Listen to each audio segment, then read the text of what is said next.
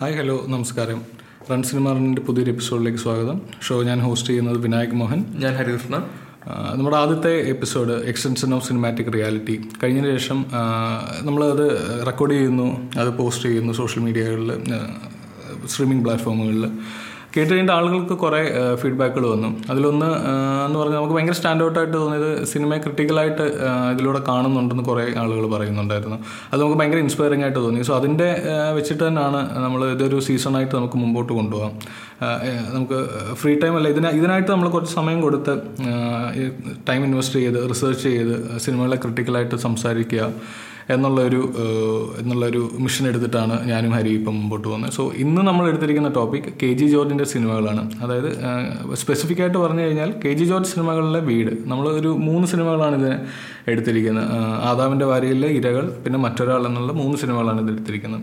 പക്ഷേ ഇതിനു മുമ്പ് നമ്മൾ ഈ ടോപ്പിക്കിലേക്ക് കയറുന്നതിന് മുമ്പ് നമുക്ക് ലാസ്റ്റ് ടൈം കിട്ടിയ കുറേ കമൻസിലും മറ്റൊന്നെന്ന് പറഞ്ഞു കഴിഞ്ഞാൽ എന്താണ് ഹോസ്റ്റ് ചെയ്യുന്ന ഞങ്ങൾ വിനായക് മോഹനും ഹരികൃഷ്ണനും സിനിമയോടുള്ള ബന്ധം? അല്ലെങ്കിൽ ഞങ്ങളുടെ ഈ ഒരു എന്താണ് നമ്മുടെ ഒരു credibility to talk about film എന്നുള്ളത് like anyone can talk about film or art in general but നമ്മളിങ്ങനെ ക്രിട്ടിക്കലായിട്ട് കാണുന്നുണ്ടെന്നുണ്ടെങ്കിൽ you can actually give some background to it so നമ്മൾ ആലോചിച്ച് ആദ്യം നമ്മളെക്കുറിച്ചൊരു ഇൻട്രോ പറഞ്ഞ് തുടങ്ങാം. ആരാണ് നമ്മൾ എന്നുള്ളത് Hari come on take the lead അപ്പം ഞങ്ങളെന്ന് പറയുമ്പോൾ ഞങ്ങൾ രണ്ടുപേരും ചൈൽഡ്ഹുഡ് ഫ്രണ്ട്സ് ആണ്. നമ്മൾ ഒരേ സ്കൂളാണ് പഠിച്ചത്. അപ്പോൾ നമുക്ക് രണ്ടുപേർക്കും കോമൺ ആയിട്ടുള്ള ഒരു താല്പര്യം എന്ന് പറഞ്ഞാൽ ഒരു സമയത്ത് സിനിമയായിരുന്നു. അപ്പം പക്ഷേ ഇതിനകത്ത് ഇതിനോട് സീരിയസ് ആയിട്ട് എല്ലാവരും കാണുന്ന പോലെ നമ്മൾ സിനിമ കാണുന്നു തിയേറ്ററിൽ പോയി കാണുന്നു അല്ലെന്നുണ്ടെങ്കിൽ ടി വിയിൽ വരുന്ന സിനിമകൾ നമ്മൾ കാണുന്ന. പോലെ നമുക്ക് ഈക്വലി നമുക്ക് ഭയങ്കര ഇതിനകത്തോട് ഇതിനോട് കീൻ ഇൻട്രസ്റ്റ് ഉണ്ടെന്ന് നമുക്ക് മനസ്സിലാകും. നമുക്കൊരു പതിനെട്ട് പത്തൊമ്പത് എന്താണ് നമ്മൾ രണ്ടുപേരും എന്താണ് വിഷ്വൽ കമ്മ്യൂണിക്കേഷനോ അല്ലെന്നുണ്ടെങ്കിൽ ലിറ്ററേച്ചറോ പഠിക്കാം. അതെ അതെ. വേണ്ടി വരുന്നു. അല്ലെന്നുണ്ടെങ്കിൽ എന്നിട്ട് പിന്നെ ഫിലിം സ്കൂളിൽ പോയി ഞാൻ ഫിലിം സ്കൂളിൽ പോയി. ഞാൻ കേരളനാരായണലാണ് നാഷണൽ ഫിലിം സ്കൂളിലാണ് ഞാൻ പഠിച്ചത്. അപ്പോൾ അവിടുന്ന് സ്ക്രീൻ പ്ലേ ഡയറക്ഷൻ ഞാൻ ചെയ്തു.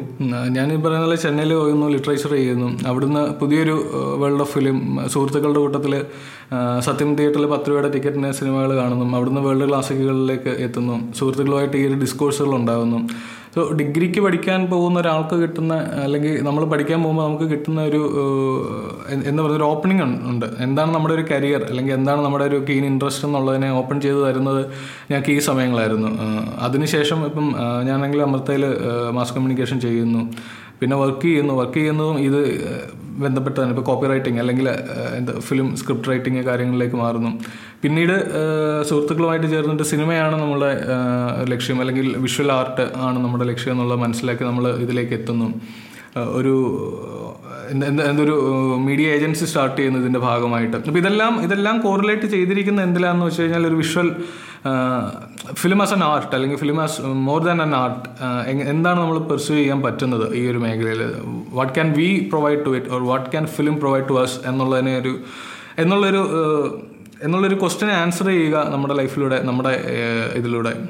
അതിന്റെ ഭാഗമായിട്ടാണ് ഈ ഒരു പോഡ്കാസ്റ്റ് തന്നെ വരുന്നത്. പിന്നെ അതേപോലെ നമ്മുടെ ഒരു ആ ഒരു കാലഘട്ടത്തിൽ നമ്മുടെ ഒരു സംസാര വിഷയങ്ങൾ എപ്പോഴും സിനിമ ഉണ്ടായിരുന്നു. നീ ചെന്നൈയിലാണ് പഠിക്കുന്നത് ഞാൻ നാട്ടിലാ. പക്ഷെ എന്താണ് നമ്മൾ ഇവിടെ കാണുന്ന പടങ്ങൾ ചില സമയത്ത് ഒരു തവണ നീ വന്നപ്പോൾ വുഡിയല്ലന്റെ ഒരു സെറ്റ് ഓഫ് പത്ത് ഇരുപത് പടങ്ങൾ വരുന്നു. അത് ഞാൻ കൊണ്ടുവന്ന് പോകും. അതേപോലെ ഞാനൊരു കാണുന്നുണ്ട്. യൂറോപ്യൻ സിനിമകളിലേക്കുള്ള ഒരു ഇത് വരുന്നു. അങ്ങനെ അതെ അതെ. സിനിമകൾ കാണുന്നത്. അതിനുശേഷം ഈ പോഡ്കാസ്റ്റിന്റെ ഒരു ഐഡിയ തന്നെ ഇപ്പൊ നമ്മൾ ഏഹ്, പറഞ്ഞല്ലോ ഇപ്പൊ നമ്മളൊരു ഇന്ത്യൻ സിനിമ അല്ലെങ്കിൽ ഏഷ്യൻ സിനിമ ഏഷ്യൻ സിനിമയിൽ അല്ലെങ്കിൽ ഇന്ത്യൻ സിനിമയിലും ഫോക്കസ് ചെയ്ത് ഇവിടുത്തെ മെയിൻ സ്ട്രീം സിനിമകളെ പറ്റി സംസാരിക്കുക എന്നൊക്കെ പറയുന്നത്.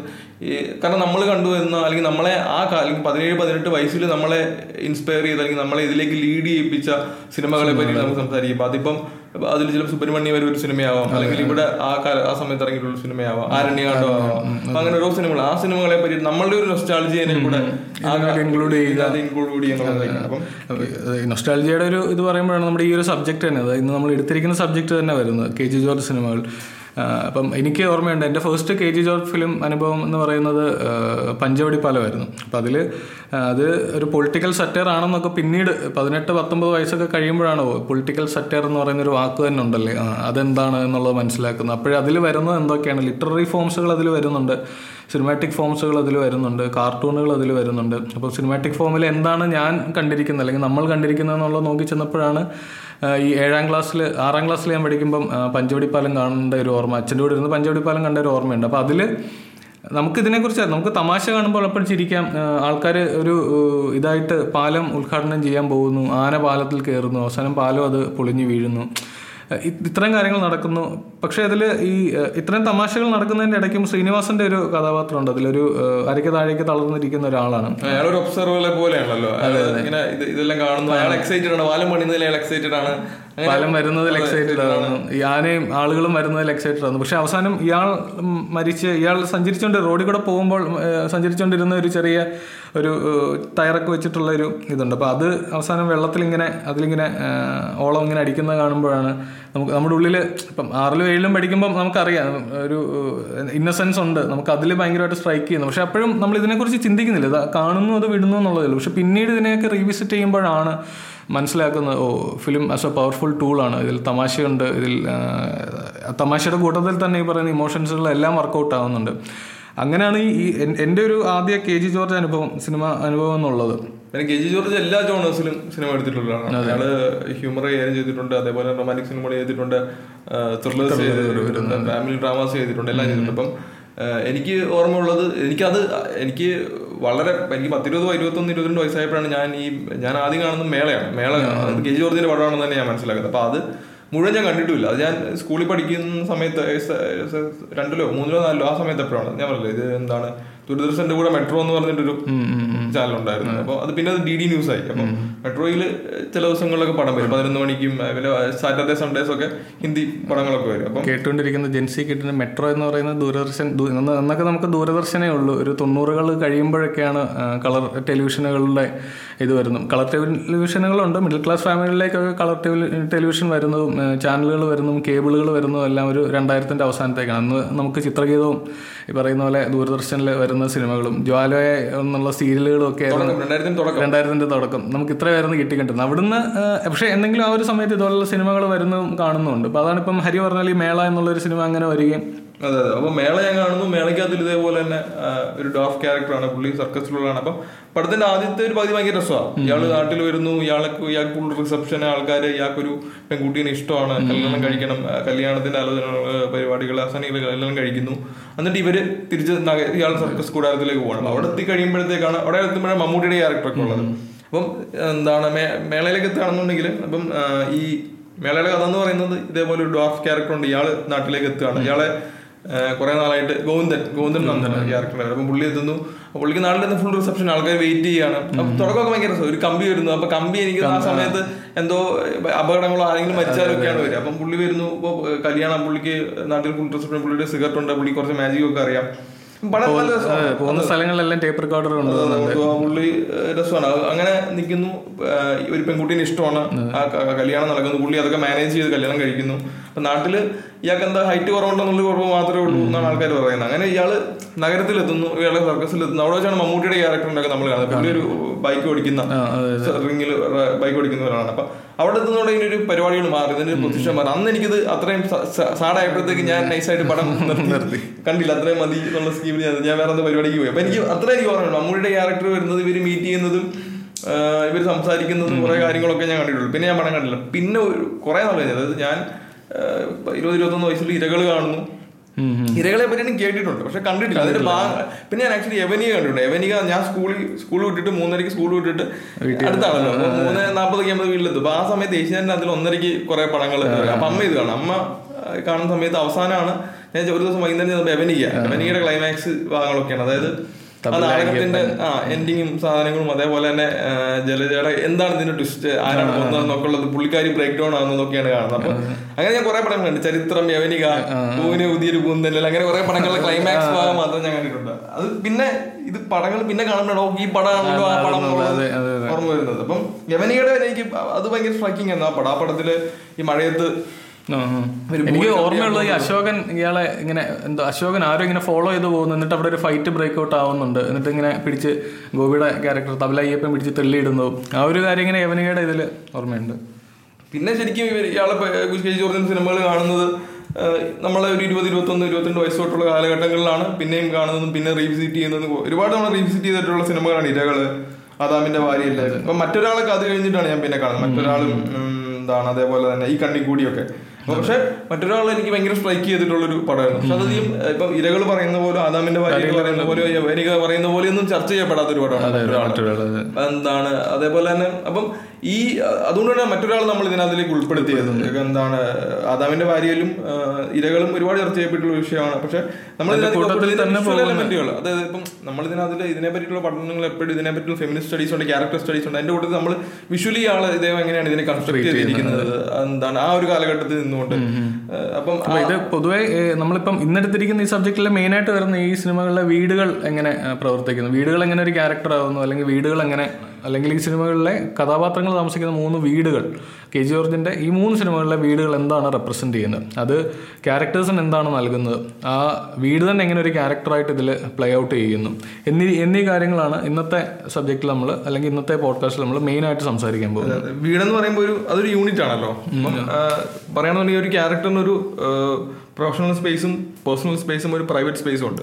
അപ്പം ഈ മൂന്ന് സിനിമകളിലും ഈ ക്യാരക്ടേഴ്സിന്റെ പേഴ്സണൽ സ്പേസും പ്രൈവറ്റ് സ്പേസും ആണ് കൂടുതലായിട്ട് പുള്ളിക്കാരൻ എക്സ്പ്ലോർ ചെയ്തിരിക്കുന്നത്. അത് ആദാമിന്റെ ഭാര്യയിലും മറ്റൊരാളിലും ഇരകളിലും. മറ്റൊരാളിലാണെന്നുണ്ടെങ്കിൽ രണ്ട് കപ്പിൾസിന്റെ കഥയാണ്. ഒന്ന് എന്താണ് കൈമൾ എന്ന് പറയുന്ന ആളും അയാളും ഭാര്യയും അതേപോലെ തന്നെ മമ്മൂട്ടിയുടെ ക്യാരക്ടർ ചെയ്യുന്ന വേണു വേണി വേണി ബാലനും. ബാലനും. അവരുടെ കഥയും അതേപോലെ തന്നെ ആദാമിന്റെ ഭാര്യകളിൽ ഇതേപോലെ ഫാമിലി തന്നെയാണ് റൂട്ട് ചെയ്തിരിക്കുന്നത്. ഇരകൾ കംപ്ലീറ്റ്ലി ഒരു ഫാമിലിയാണ് പക്ഷേ അത് കുറച്ചുകൂടെ കോംപ്ലക്സ് ആയിട്ടുള്ള ഒരു ജോയിന്റ് ഫാമിലിയുടെ സ്വഭാവത്തിലുള്ള ഒരു സാധനമാണ് അത് നിൽക്കുന്നത്. പിന്നെ ഇരകളെ പറ്റി കഴിഞ്ഞിട്ടുള്ളത് നമ്മൾ സംസാരിച്ചിട്ടുള്ള പോലെ കെ ജി ജോർജിന്റെ ഒരു റിയാക്ഷൻ പോലെയായിരുന്നു. ശേഷമുള്ള ഒരു റിയാക്ഷൻ പോലെയാണ് അപ്പം അയാളുടെ വയലൻസ് എന്ന് പറയുന്നത് അതിൽ ബേബിയുടെ ക്യാരക്ടർ ബേബി എന്ന് പറയുന്ന ക്യാരക്ടറിന്റെ വയലൻസ് എന്ന് പറയുന്നത് അയാളുടെ ഫാമിലിയിൽ നിന്ന് തന്നെ വരുന്ന വയലൻസ് ആണ്. അയാളെ വയലൻസിനകത്തിനാണ് നിൽക്കുന്നത്. അയാളുടെ അയാൾക്ക് അയാൾക്ക് ഒരു കൃത്യമായിട്ടൊരു അയാളെ കൊലപാതകങ്ങൾക്ക് ഒരു കൃത്യമായിട്ടുള്ള മോട്ടീവ് ഇല്ല. അയാൾ അത് ചെയ്യാണ്. അയാളുടെ ഒരു ഇൻസ്റ്റിങ്റ്റിനെ പിടിച്ചുകൊണ്ട് അയാൾക്ക് അയാൾ അയാൾ ചെയ്യാണ്. അപ്പം അങ്ങനെയാണ് ആ പടത്തിനെ ഡിസൈൻ ചെയ്തിരിക്കുന്നത്. അപ്പം നമുക്ക് ഇതിനകത്ത് പറയാൻ ഇപ്പൊ ഈ പടങ്ങളെ പറ്റിയിട്ട് ഈ സ്പെസിഫിക് ആയിട്ട് ബേബിയുടെ ഈ പടത്തിലെ വയലൻസിനെ പറ്റിയിട്ട് മാതാവിന്റെ വാരികളിലെ ഫെമിനിസ്റ്റ് പോയിന്റ് ഓഫ് വ്യൂവിനെ പറ്റിയിട്ടും ഒക്കെ പഠനങ്ങൾ നടന്നിട്ടുണ്ട്. പക്ഷെ നമ്മൾ ഇതിനെ കുറച്ചുകൂടെ വിഷ്വലി അദ്ദേഹം എങ്ങനെയാണ് ആ സിനിമകളെ കൺസ്ട്രക്ട് ചെയ്തിരിക്കുന്നത് എന്നുള്ളതാണ് നമ്മൾ പറയാൻ ഇപ്പം ഈ വേണു സിനിമാറ്റോഗ്രാഫർ വേണു അദ്ദേഹത്തിന്റെ ഒരു ഇന്റർവ്യൂൽ പറയുന്നുണ്ട്. ഇപ്പം ഈ പറയുന്ന പോലെ ഇരകൾ ചെയ്യുന്ന സമയത്ത് കൊടുത്ത ബ്രീഫിംഗ് ബ്രീഫിങ് അതെ കൊടുത്തൊരു ബ്രീഫിംഗ് എന്ന് പറയുന്നത് രാവിലെ ഇരിക്കുന്ന പോലെ രാത്രി രാത്രിയിൽ ഇരിക്കുന്നത്. അതാണ് ആ പടം കണ്ടാൽ നമുക്ക് മനസ്സിലാവും ആ പടത്തിന്റെ ആ, പടത്തിന് ട്രീറ്റ് ചെയ്തിരിക്കുന്ന രീതി എന്ന് പറഞ്ഞാൽ ആ സിനിമയുടെ പകലും ആ പടത്തിന്റെ രാത്രിയും തമ്മിൽ ഭയങ്കര വ്യത്യാസം. ആ പകലെന്ന് പ- പറഞ്ഞാൽ നമ്മുടെ കാരണം ചിത്രത്തിൽ പ്രൊട്ടഗോണിസ്റ്റ് ബേബിക്ക് പകൽ പ്രത്യേകിച്ച് വോയിസ് ഒന്നുമില്ല. ആൾക്ക് ആളവിടെ വെറുതെ ഇപ്പൊ ആളവിടെ നിൽപ്പുണ്ട് ഈ ഫംഗ്ഷനുകളെല്ലാം കാണുന്നുണ്ട് പുള്ളിനോട് ചിലപ്പോൾ ചോദിക്കുന്നുണ്ടാവാം. പുള്ളിയൊന്നും പറയുന്നുണ്ടാവില്ല. പക്ഷെ പുള്ളി ആക്റ്റീവ് ആവുന്നത് പുള്ളിയുടെ പരിപാടികളെല്ലാം രാത്രിയിലാണ് ആ രാത്രിയിൽ ആ വീടിന് ശരിക്കും പറഞ്ഞാൽ ആ പടത്തിന് ഹൊറർ സിനിമ ട്രീറ്റ് ചെയ്തിരിക്കുന്ന പോലെയാണ് ട്രീറ്റ് ചെയ്തിരിക്കുന്നത്. അതിന്റെ ചുമന്ന ലൈറ്റും ലാമ്പും അയാളുടെ വലിയ ഷാഡോസും ഇപ്പം അയാൾ പടം തുടങ്ങി ഇയാൾ വീട്ടിലേക്ക് എത്തുന്നു. ഇയാൾ നേരെ അകത്ത് കയറി സാധനങ്ങൾ വെക്കുമ്പോൾ നമ്മളൊരു സാധാരണ മുറിയാണ്. അവിടെ അവിടെ ഒരു അയാളുടെ ഒരു ബെഡുണ്ട്. അതിനോട് ചേർന്നൊരു ലാമ്പുണ്ട്. എന്നിട്ട് ഇയാൾ സാധനങ്ങൾ വെക്കുന്നു. നേരെ പോയി കഴിക്കുന്നു. കഴിക്കുമ്പോൾ ഡൈനിങ് ടേബിൾ ഡിസൈൻ ചെയ്തിരിക്കുന്ന ഡൈനിങ് ടേബിൾ ഇരിക്കണം. അതിന്റെ ഇയാൾ ഇരിക്കുന്നതിന്റെ ബാക്ക്ഗ്രൗണ്ടിൽ നമുക്ക് കുറച്ച് ചിത്രങ്ങളും അതേപോലെ ചെറിയൊരു തടി കൊണ്ടുള്ളൊരു ഷെൽഫും നമുക്ക് കാണാം. അങ്ങനെ ഇയാൾ നേരെ പോകുന്നു. അതേപോലെ തന്നെ അന്ന് രാത്രി തന്നെ അന്ന് രാത്രിയിലും അതിന്റെ അപ്പുറത്തെ രാത്രിയിലും തിലകൻ ഇരുന്ന് ഭക്ഷണം കഴിക്കുന്നു. ആ സമയത്ത് നമ്മൾ ഡൈനിങ് ടേബിളിന് വേറൊരു ആംഗിൾ നിന്നാണ്. അയാൾ അതിന്റെ നമ്മൾ പറയുന്ന പോലെ അതിന്റെ സെന്ററിൽ ആ കുടുംബനാഥൻ ഇരിക്കുന്ന ഐഡിയൽ പൊസിഷനിൽ ഇരിക്കുകയും അവിടെയാണ് ഈ ഡൈനിങ് ടേബിൾ ഇയാൾ ഇരിക്കുന്നതിനുള്ള ഉണ്ട്. ആ സമയത്ത് എനിക്കൊന്ന് ഇവരുടെ അച്ഛൻ മറ്റേ സംസാരിക്കുകയും ഇയാളുടെ ഭാര്യ പ്രാർത്ഥിക്കുകയും ഒക്കെ അതെ അതെ അതെ. അപ്പം അങ്ങനെയാണ് നമ്മൾ ആ സമയത്ത് ഡൈനിങ് ടേബിൾ അങ്ങനെയാണ് കാണുന്നത്. പിന്നെ അതിനുശേഷം അവിടെ സ്ത്രീകൾ ഇരിക്കുമ്പോൾ അവർ സംസാരിക്കുമ്പോഴേ എല്ലാം നമ്മൾ തിരിച്ച് മറ്റേ ആംഗിളിലേക്ക് പോകും. അത് പകലില്ല പകലില്ല അപ്പം ഇപ്പോഴും നമ്മൾ ആ സമയത്ത് നമ്മൾ ബാക്ക്ഗ്രൗണ്ടിൽ കാണുന്ന ഇതേപോലെ തന്നെ പാത്രങ്ങളും. പാത്രങ്ങൾ ഒന്ന് രണ്ട് ചെറിയ അലങ്കാര വസ്തുക്കളും ഫോട്ടോ ഫ്രെയിമുകളും ഒക്കെ ആയിട്ട് ഇവരിയ്ക്കുന്നതാണ് നമ്മൾ കാണുന്നത്. അല്ലാതെ നമ്മൾ ആ കോംപ്ലക്സിറ്റിയിലേക്ക് നമ്മൾ പിന്നെയും പോകുന്നത് രാത്രി രാത്രിയിലേക്ക് എത്തുമ്പോൾ നമ്മൾ ഫ്രെയിമിങ് ഇത് കംപ്ലീറ്റ്ലി അങ്ങ് മാറ്റുകയാണ് അങ്ങനെയാണ് പുള്ളി തന്നെ അപ്രോച്ച് ചെയ്തിരിക്കുന്നത് ഡൈനിങ് ടേബിളിൽ അതേപോലെ തന്നെ ലിവിംഗ് റൂമും അതേപോലെയാണ്. ലിവിംഗ് റൂമിനെ ആക്ച്വലി കംപ്ലീറ്റ് ആയിട്ടുള്ള ഒരു അതിന്റെ ഒരു വൈറ്റ് ഷോട്ടിൽ കാണാം. എല്ലാരെയും ഉൾപ്പെടുത്തിക്കൊണ്ടുള്ളതാണ്. ആരും ഇത് ഇതിൽ നിന്ന് മാറുന്നില്ല. ഇപ്പം വിസിറ്റ് ചെയ്യുന്ന കോശിയും കോശിയുടെ വൈഫും മകനും ആണെങ്കിലും അതുപോലെ തന്നെ നെടുമുടിയുടെ ക്യാരക്ടർ ഉണ്ട്. ഇത്രയും പേരുണ്ട്. ഒരു ഒരു പത്ത് പേരുണ്ടെന്നുണ്ടെങ്കിലും ആരും ഇതിൽ നിന്ന് മിസ് ഔട്ട് ആവുന്നില്ല. എല്ലാവർക്കും ഈ വീട്ടിൽ അല്ലെങ്കിൽ എല്ലാവർക്കും ഈ കഥയിലൊരു മെയിൻ ആയിട്ടുള്ള റോൾ തന്നെ പ്ലേ ഔട്ട് ചെയ്യുന്നുണ്ട്. പിന്നെ ആ ലിവിംഗ് റൂമിനെ പ്രസന്റ് ചെയ്തിരിക്കുന്നത് അതിനെ ഫ്രാഗ്മെന്റ് ചെയ്തുകൊണ്ടാണ്. അതായത് ഇപ്പൊ ആന്റോണിയോണിയുടെ ഒരു സിനിമ ലാനോട്ട എന്ന് പറഞ്ഞത് അപ്പൊ അതിനകത്തിൽ ലാനോട്ട തന്നെയാണ് തോന്നുന്നത് അതിൽ ഈ കപ്പിൾ നിന്ന് അവരുടെ ഫ്ലാറ്റിൽ നിന്ന് സംസാരിക്കുന്നതാണ്. അപ്പം ഇവർ ഇനിഷ്യലി സംസാരിച്ചു തുടങ്ങുകയും പിന്നെ അവർ അയാൾ കർട്ടൻ മാറ്റുമ്പോൾ ഒരു ടവർ കാണുക അപ്പൊ ആ സീൻ പുള്ളി കൺസ്ട്രക്ട് ചെയ്തിരിക്കുന്നത് ഫുൾ ഫ്രാഗ്മെന്റ് ചെയ്തുകൊണ്ടാണ്. അപ്പം ഓരോ ഷോട്ടുകളിലും നമ്മൾ ഈ സ്പേസിനെ നമ്മൾ റിവീൽ ചെയ്ത് ഇതിലൊരു പുതിയൊരു സ്ഥലം നമ്മൾ കണ്ടുകൊണ്ടിരിക്കുകയാണ്. അങ്ങനെ അതൊരു ചെറിയൊരു ഇന്റീരിയർ സ്പേസ് ആണ്. അപ്പൊ അതേപോലെയാണ് ഈ എന്താണ് ഇതിനകത്തിൽ കെ ജി ജോർജ് ഈ ഹാളിനെ ട്രീറ്റ് ചെയ്തിരിക്കുന്നത്. കാരണം അതായത് നമ്മൾ ആദ്യം എന്താണ് ബേബി ബേബീനെ കാണാൻ വേണ്ടിയിട്ട് മറ്റേ പോലീസുകാരൻ വരുമല്ലോ. അയാൾ വരുന്നു. ആ സമയത്ത് നമ്മൾ അതിന്റെ ഒരു ഭാഗം കാണുന്നു. അവിടെ നിന്ന് ഇവർ പോകുന്നു. പിന്നെ ഫാമിലിയിലുള്ള ആൾക്കാർ വരുമ്പോൾ നമ്മൾ ഇവരെല്ലാവരും അലൈൻ ചെയ്തിട്ടാണ് ഇരിക്കുന്നത്. അതേപോലെ തന്നെ അതിനുശേഷം കുറച്ച് കഴിഞ്ഞ് നമ്മുടെ ഒരു പടത്തിന്റെ ഒക്കെ ഒരു പകുതിയെ കഴിയുമ്പോഴത്തേക്ക് ഭരത് ഗോപിയുടെ ക്യാരക്ടർ ഒരു ഇവരെ കാണാൻ അപ്പൊ പുള്ളി കുറച്ചുകൂടെ വൈഡിലേക്ക് വെച്ചിട്ടുണ്ട്. അവിടെയാണ് നമ്മൾ അപ്പോഴാണ് ഒരു ഒരു പടം നമ്മൾ കാണുന്നത്. അതിന് ആണ്. അതെ, അതെ. അതുവരെ നമ്മൾ ഇങ്ങനെ ഒരു എലമെന്റ് കണ്ടിട്ടില്ല. അതിനെ കട്ട് ഓഫ് ചെയ്തിട്ടാണ് പുള്ളി അതിനെ പ്രസന്റ് ചെയ്തിട്ടുള്ളത്. അപ്പം അതേപോലെ തന്നെ ഇതിനകത്ത് തന്നെ ഈ നമ്മൾ ഫസ്റ്റ് ഈ ബേബിയുടെ റൂമിൽ നമ്മൾ കാണുന്ന ഈ ലാമ്പ് കുറച്ച് കഴിയുമ്പോഴത്തേക്ക് ഇത് രാത്രികൾ ഇതൊരു ഭീകര മനുഷ്യനായിട്ട് മാറുകയാണ്. കാരണം ബേബി ചെറുതും ഈ ലാമ്പ് ഇങ്ങനെ ഡോമിനേറ്റ് ചെയ്തിട്ട് അത് കുറെ നമുക്കറിയാം ഇയാൾ മറ്റേ ജോലിക്കാരനെ കൊന്നിട്ട് വരുമ്പോൾ നമ്മൾ ഇയാൾ ഫുൾ ഷാഡോസിലാണ് നിൽക്കുന്നത്. ഈ ലാമ്പ് ഇങ്ങനെ ഡോമിനേറ്റ് ചെയ്ത് അവിടെ ഇങ്ങനെ നിൽക്കുകയാണ്. പിന്നെ കുറെ കഴിഞ്ഞ് ഇയാൾ പടങ്ങളൊക്കെ നോക്കുമ്പോൾ ഈ ലാമ്പിന്റെ റെഡ് ലൈറ്റ് ഇങ്ങനെ ഫുൾ ഓവർ ചെയ്ത് അയാൾ ഇങ്ങനെ നിൽക്കുകയാണ്.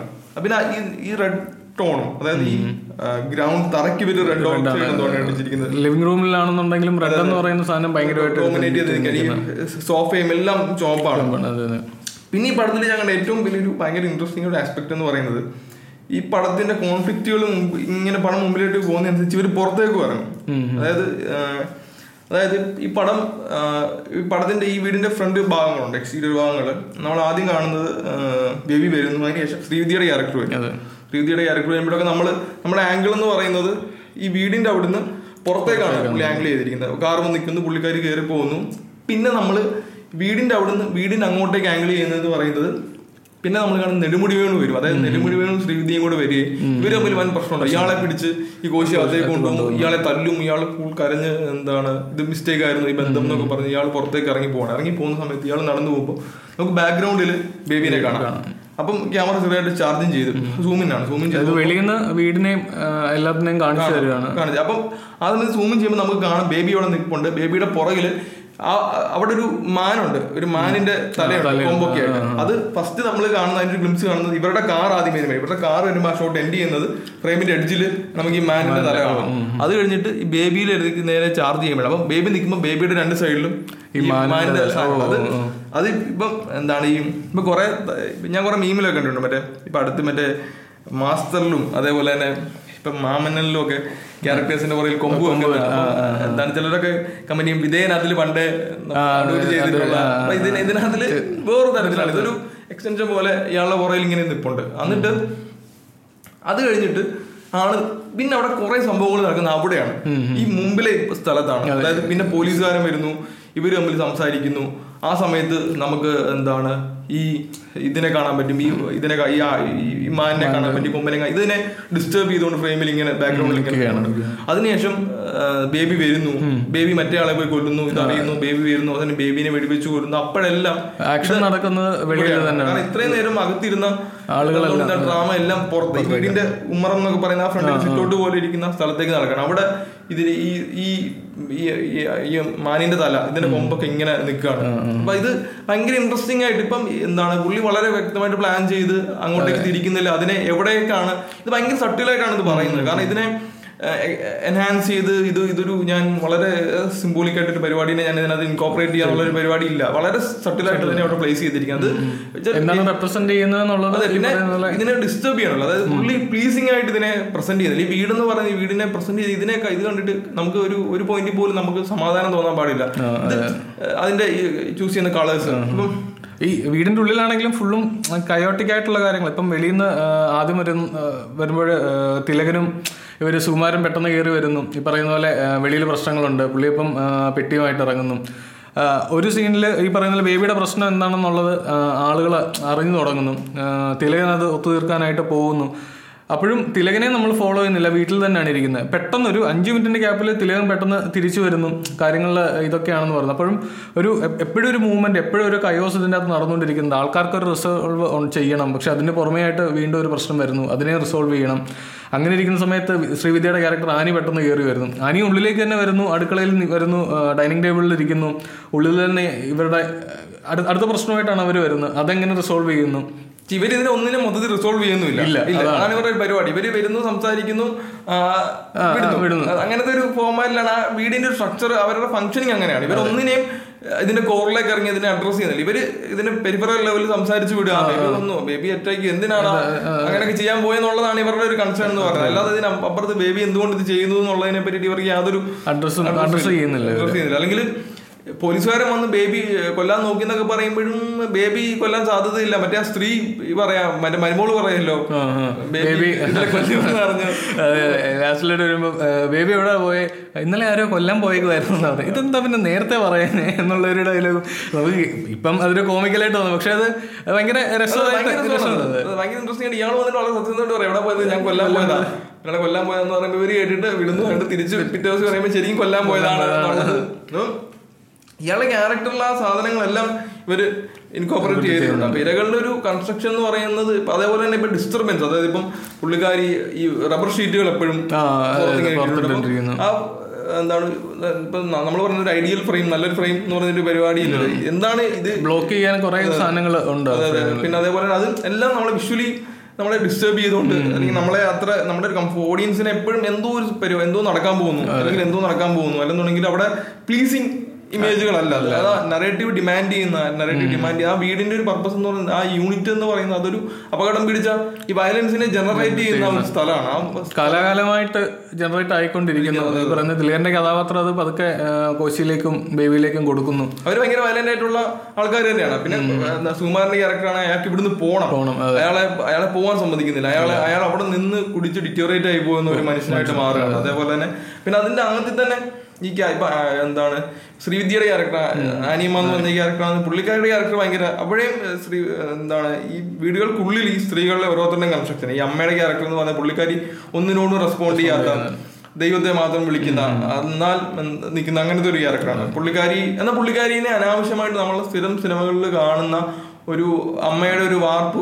മാറുന്ന മാതൃകയിൽ പുള്ളിക്കാരിനെ പെടുത്തില്ല. അല്ലെങ്കിൽ പുള്ളിക്കാരിക്ക് കൊടുക്ക അൺനെസസറി ആയിട്ടുള്ള അറ്റൻഷൻ ഒന്നും കൊടുക്കുന്നില്ല കാരണം ഇവിടെ കിടക്കുന്ന ബാക്കിയുള്ളവർ ആ ഈവിൾ ആ ഡ്രാമയിലാണ് പുള്ളി ഫോക്കസ് ചെയ്തിരിക്കുന്നത്. അപ്പം ശ്രീതിയുടെ ക്യാരക്ടറാണ് പുള്ളിക്കാരി ഈ പുള്ളിക്കാരിയുടേതായിട്ടുള്ള ശരികളും തെറ്റുകളും പുള്ളിക്കാരി ഒട്ടും അപ്പോളജറ്റിക് ആയിട്ടുള്ള ഒരാളല്ല. പുള്ളിക്കാരി മകളാണെന്നുണ്ടെങ്കിലും മകളാണ് എന്നുള്ള ഒരു ഇതേ ഉള്ളൂ. കാര്യത്തിൽ ആകെ ഒരു പുള്ളിക്കാരി ഇമോഷണൽ ആയിട്ട് അല്ലെങ്കിൽ അതിനകത്ത് വന്ന് ഈ കുട്ടി മോൾ ഈ പ്രശ്നമെല്ലാം കഴിഞ്ഞിട്ട് ഇവൾ നടന്നു പോകുമല്ലോ അപ്പൊ പുള്ളിക്കാരി പിടിക്കുന്ന ഒരു മൊമെന്റ് ആണ്. അതേപോലെ തന്നെ ബേബി ഈ സത്യം അറിഞ്ഞു. ഇവർ ഇയാളുമായിട്ടുള്ള ബന്ധത്തിന്റെ കാര്യം അറിഞ്ഞപ്പോഴും പുള്ളിക്കാരി അങ്ങ് എന്താണ് അത് കീഴടങ്ങും. അതായത് എന്താ അനിയന്റെ മുമ്പിൽ അനിയൻ അറിഞ്ഞതാണോ പുള്ളിക്കാരന്റെ പ്രശ്നം? അതോ എല്ലാരും എല്ലാവരും അറിയുന്നുള്ളതാണോ? പിന്നെ അപ്പം എന്താണ് ഇവരൊരു പവർ പൊസിഷൻ വെച്ച് ഈ കൊലപാതക ഇതൊരു എന്താണ് കേസ് ഉണ്ടാവില്ലെന്നൊക്കെ പുള്ളിക്കാരിക്ക് അറിയാം.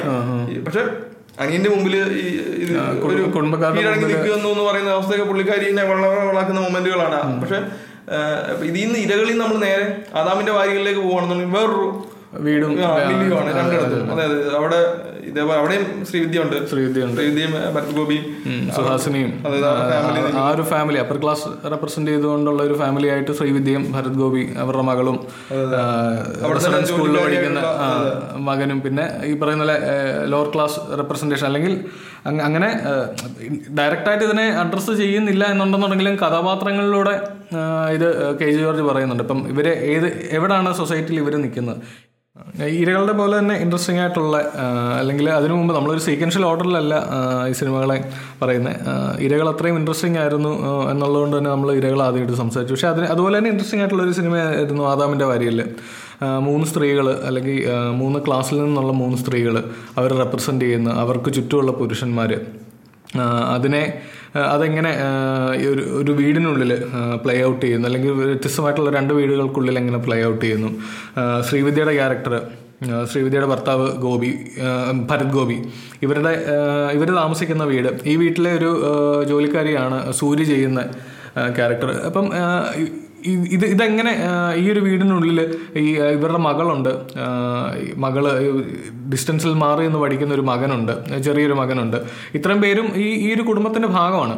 പക്ഷേ ഇതിന്റെ തന്നെ ഒരു ഓപ്പോസിറ്റ് ആയിട്ടുള്ള സിനാരിയോ ആണ് സുഹാസിനിയുടെ കഥാപാത്രം ചെയ്യുന്ന ഒരു മിഡിൽ ക്ലാസ് ക്ലർക്കായിട്ടുള്ള ഗവൺമെന്റ് ഓഫീസിൽ വർക്ക് ചെയ്യുന്ന ഒരു ക്ലർക്ക് ഇത് ജോലിക്കൊന്നും പോകാത്ത ഒരു ഭർത്താവും ഈ രാവിലെ തൊട്ടേ വീട്ടിലെ ജോലികളെല്ലാം തീർത്തിട്ട് പിന്നെ ഓഫീസിൽ പോയിട്ട് മെടച്ച് അവിടുത്തെ ജോലി ചെയ്യുന്നു എന്നിട്ട് തിരിച്ചു വരുന്നു എന്നിട്ട് വീണ്ടും ഇവിടെ വന്നിരുന്ന് ഇത് ഇത് തന്നെ കണ്ടിന്യൂ ചെയ്യുന്നു. അപ്പോൾ ഈ ഒരു സൈക്കിളിൽ പെട്ടുപോകുന്ന ഒരു സ്ത്രീയാണ് ഇവരും. പക്ഷേ സൂര്യയുടെ കഥാപാത്രം വന്നു കഴിയുമ്പോൾ താൻ കുടുംബം തുടങ്ങാൻ ഇരിക്കുന്ന. അല്ലെങ്കിൽ തനിക്കൊരു കുഞ്ഞിനെ കിട്ടിക്കഴിഞ്ഞിട്ട് കുടുംബം തുടങ്ങാൻ തന്നെ പേടിയാവുന്ന ഒരു സൂര്യയാണ് കാണുന്നത്. അവസാനം റെസ്ക്യൂ ഹോമിലേക്ക് എത്തിപ്പെടുന്ന സൂര്യ ഒരു റവല്യൂഷന് തിരികൊടുക്കുന്നു. ഇതാണ് ആ ഒരു സിനിമയുടെ ഒരു ജിസ്റ്റ് പറയണമെന്നുണ്ടെങ്കിൽ. പക്ഷേ ഇവരുടെ എല്ലാവരുടെയും ക്യാരക്ടറിന് ഭാഗമായി നിൽക്കുന്നതിനാണ് ഈ ഓരോ ഓരോ ഓരോ കഥാപാത്രങ്ങൾ നിൽക്കുന്ന അവരുടെ വീടുകളും.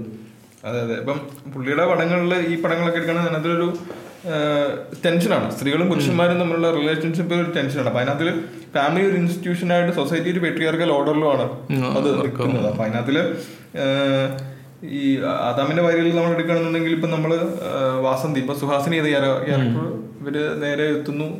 കുട്ടീനെ വായനെ വിളിക്കുന്നു. വീട്ടിലെത്തുന്നു. വീട്ടിലെത്തുമ്പോൾ അതിന് നമുക്ക് പൊതുവെ നമ്മൾ ലെഫ്റ്റ് ടു റൈറ്റ് പാൻ ആണ്. ലെഫ്റ്റ് ടു റൈറ്റ് പാൻ ഇതാണ് റൈറ്റ് ടു ലെഫ്റ്റ് പാൻ ആണ്. പക്ഷെ പുള്ളി പുള്ളിയുടെ വളങ്ങൾ എടുക്കുന്നത് പുള്ളി അങ്ങനെ അതൊന്നും ആ ഒരു ഹോളിവുഡ് മാതൃകയാണ് പുള്ളിക്ക് ഭയങ്കര ഇഷ്ടം എന്ന് എനിക്ക് തോന്നിയിട്ടുണ്ട്. പുള്ളി പറഞ്ഞു കേട്ടു. പക്ഷെ പുള്ളി അങ്ങനെ അത് എനിക്കൊന്നും അതിലധികം ലെഫ്റ്റ് റൈറ്റ് വേണം എന്നുള്ളതിൽ പക്ഷെ ഇവിടെ ഇതിനകത്ത് കാണാൻ വീട്ടിൽ പുള്ളി റൈറ്റ് ടു ലെഫ്റ്റ് പാൻ ആണ് പിടിച്ചിരിക്കുന്നത്. അപ്പൊ ഞാൻ ഞങ്ങൾ ഇൻസ്റ്റിറ്റ്യൂട്ടിൽ ഈ പടം നമ്മൾ ഈ കാണുമ്പോൾ നമ്മൾ ഇതിനെ പറ്റി സംസാരിക്കുന്നത് അപ്പൊ ഇങ്ങനെ നമ്മൾ സംസാരിക്കുന്നതായിരുന്നു പുള്ളി റൈറ്റ് ടു ലെഫ്റ്റ് പാൻ ആണ്. അതൊരു ഒരു പൊതുവെ നമ്മൾ നമ്മളൊരു ഒരു കാഴ്ചശീലമുണ്ടല്ലോ നമ്മൾ ലെഫ്റ്റ് റൈറ്റ് ഇത് കണ്ടുള്ളത് കൊണ്ട് റൈറ്റ് ടു ലെഫ്റ്റ് കാണുമ്പോൾ നമ്മൾ ചിലപ്പോൾ നമ്മൾ ശ്രദ്ധിക്കും ശ്രദ്ധിക്കാതിരിക്കും. എന്തോ ഒരു വ്യത്യാസം ഉള്ള പോലെ നമുക്ക് തോന്നാം. അപ്പൊ ഇതിനകത്തിൽ അങ്ങനെയാണ് ശ്വാസിനി ഞങ്ങൾ ആ വീട്ടിലേക്ക് കയറി വരുന്നത്. ആ വീട്ടിലേക്ക് കയറി വരുമ്പോൾ തന്നെ ഇതൊരു പഴയ ഒരു മിഡിൽ ക്ലാസ് ഒരു ഹിന്ദു വീട് സ്വഭാവമുള്ള വീടാണ്. പക്ഷേ അതിന് ഈ വീട്ടിലും ഇതേപോലെ തന്നെ പുള്ളി ഈ ആ കയറി വരുന്ന ആ സ്ത്രീ അമ്മ അമ്മായിയമ്മ അവിടെ ഇരിക്കുന്നു പുസ്തകം വായിക്കുന്നു. ആ സമയത്ത് തന്നെ നമുക്ക് കാണാം വീടിന്റെ ഫ്രെയിമിലൊക്കെ ഈ വേരൊക്കെ പോലെ. എന്തൊക്കെയോ.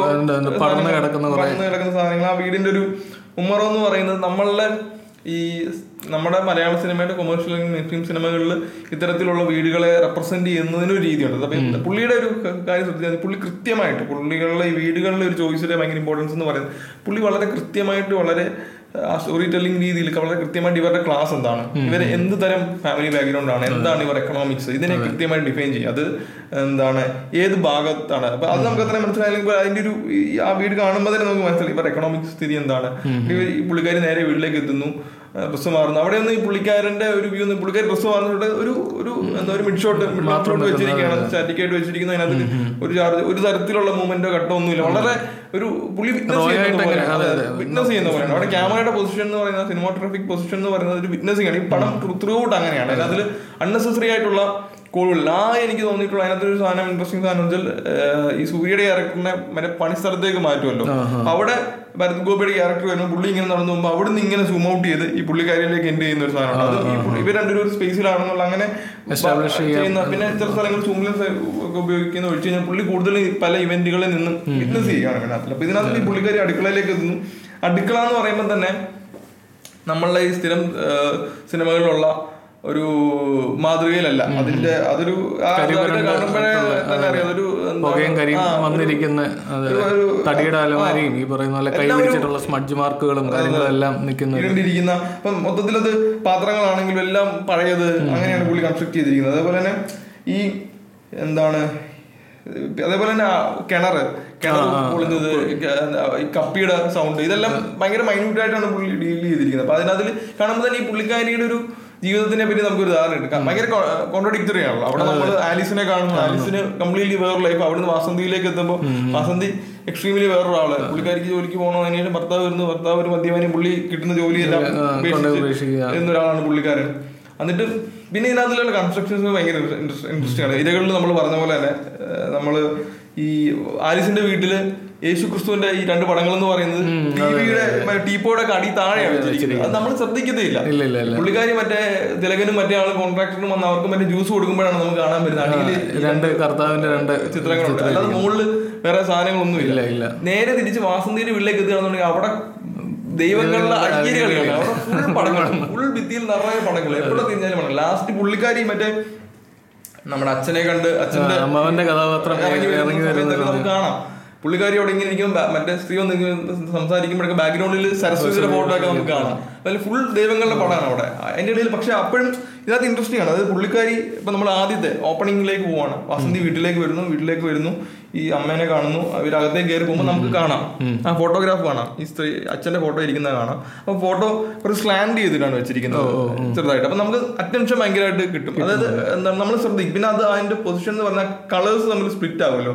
റെഡും ഒരു ക്രീമും തമ്മിൽ സ്പ്ലിറ്റ് ആകുന്ന ആ ഒരു ലൈനിലാണ് അതിനെ പ്ലേസ് ചെയ്തിരിക്കുന്നത്. അപ്പം പുള്ളിയുടെ ക്യൂസ് ഭയങ്കര ഇൻട്രസ്റ്റിംഗ് ആണ്. പുള്ളി അതിനെ ലീഡ് ചെയ്യുന്നത് അങ്ങോട്ടേക്കാണ്. എന്നിട്ട് അതൊരു എന്താ നമ്മൾ ഇനിഷ്യലി എക്സ്പോസ് ചെയ്യുന്നു എന്ന് പറയുന്നത് വിഷ്വലി പുള്ളി അതിനെ എക്സ്പോസ് ചെയ്യാണ് ഇനിഷ്യലി ഒന്ന് ചെയ്ത് തരികയാണ് എന്നിട്ട് പിന്നെ പിന്നെ ഇങ്ങനെ ഒരു ബ്രേക്ക് ഡൗൺ ഉണ്ടാവും. അപ്പം ഇതിനു ശേഷം. അപ്പം പിന്നെ പുള്ളിക്കാരുടെ അമ്മ വരുമല്ലോ. വാസന്തിയുടെ അമ്മ വരുമ്പോഴും ഇങ്ങനെ പറയും. വീടിന്റെ വിളക്കായിരുന്ന മനുഷ്യനാണ് രണ്ടു കൊല്ലമായി പോയിട്ടുണ്ടെന്ന് പറയും.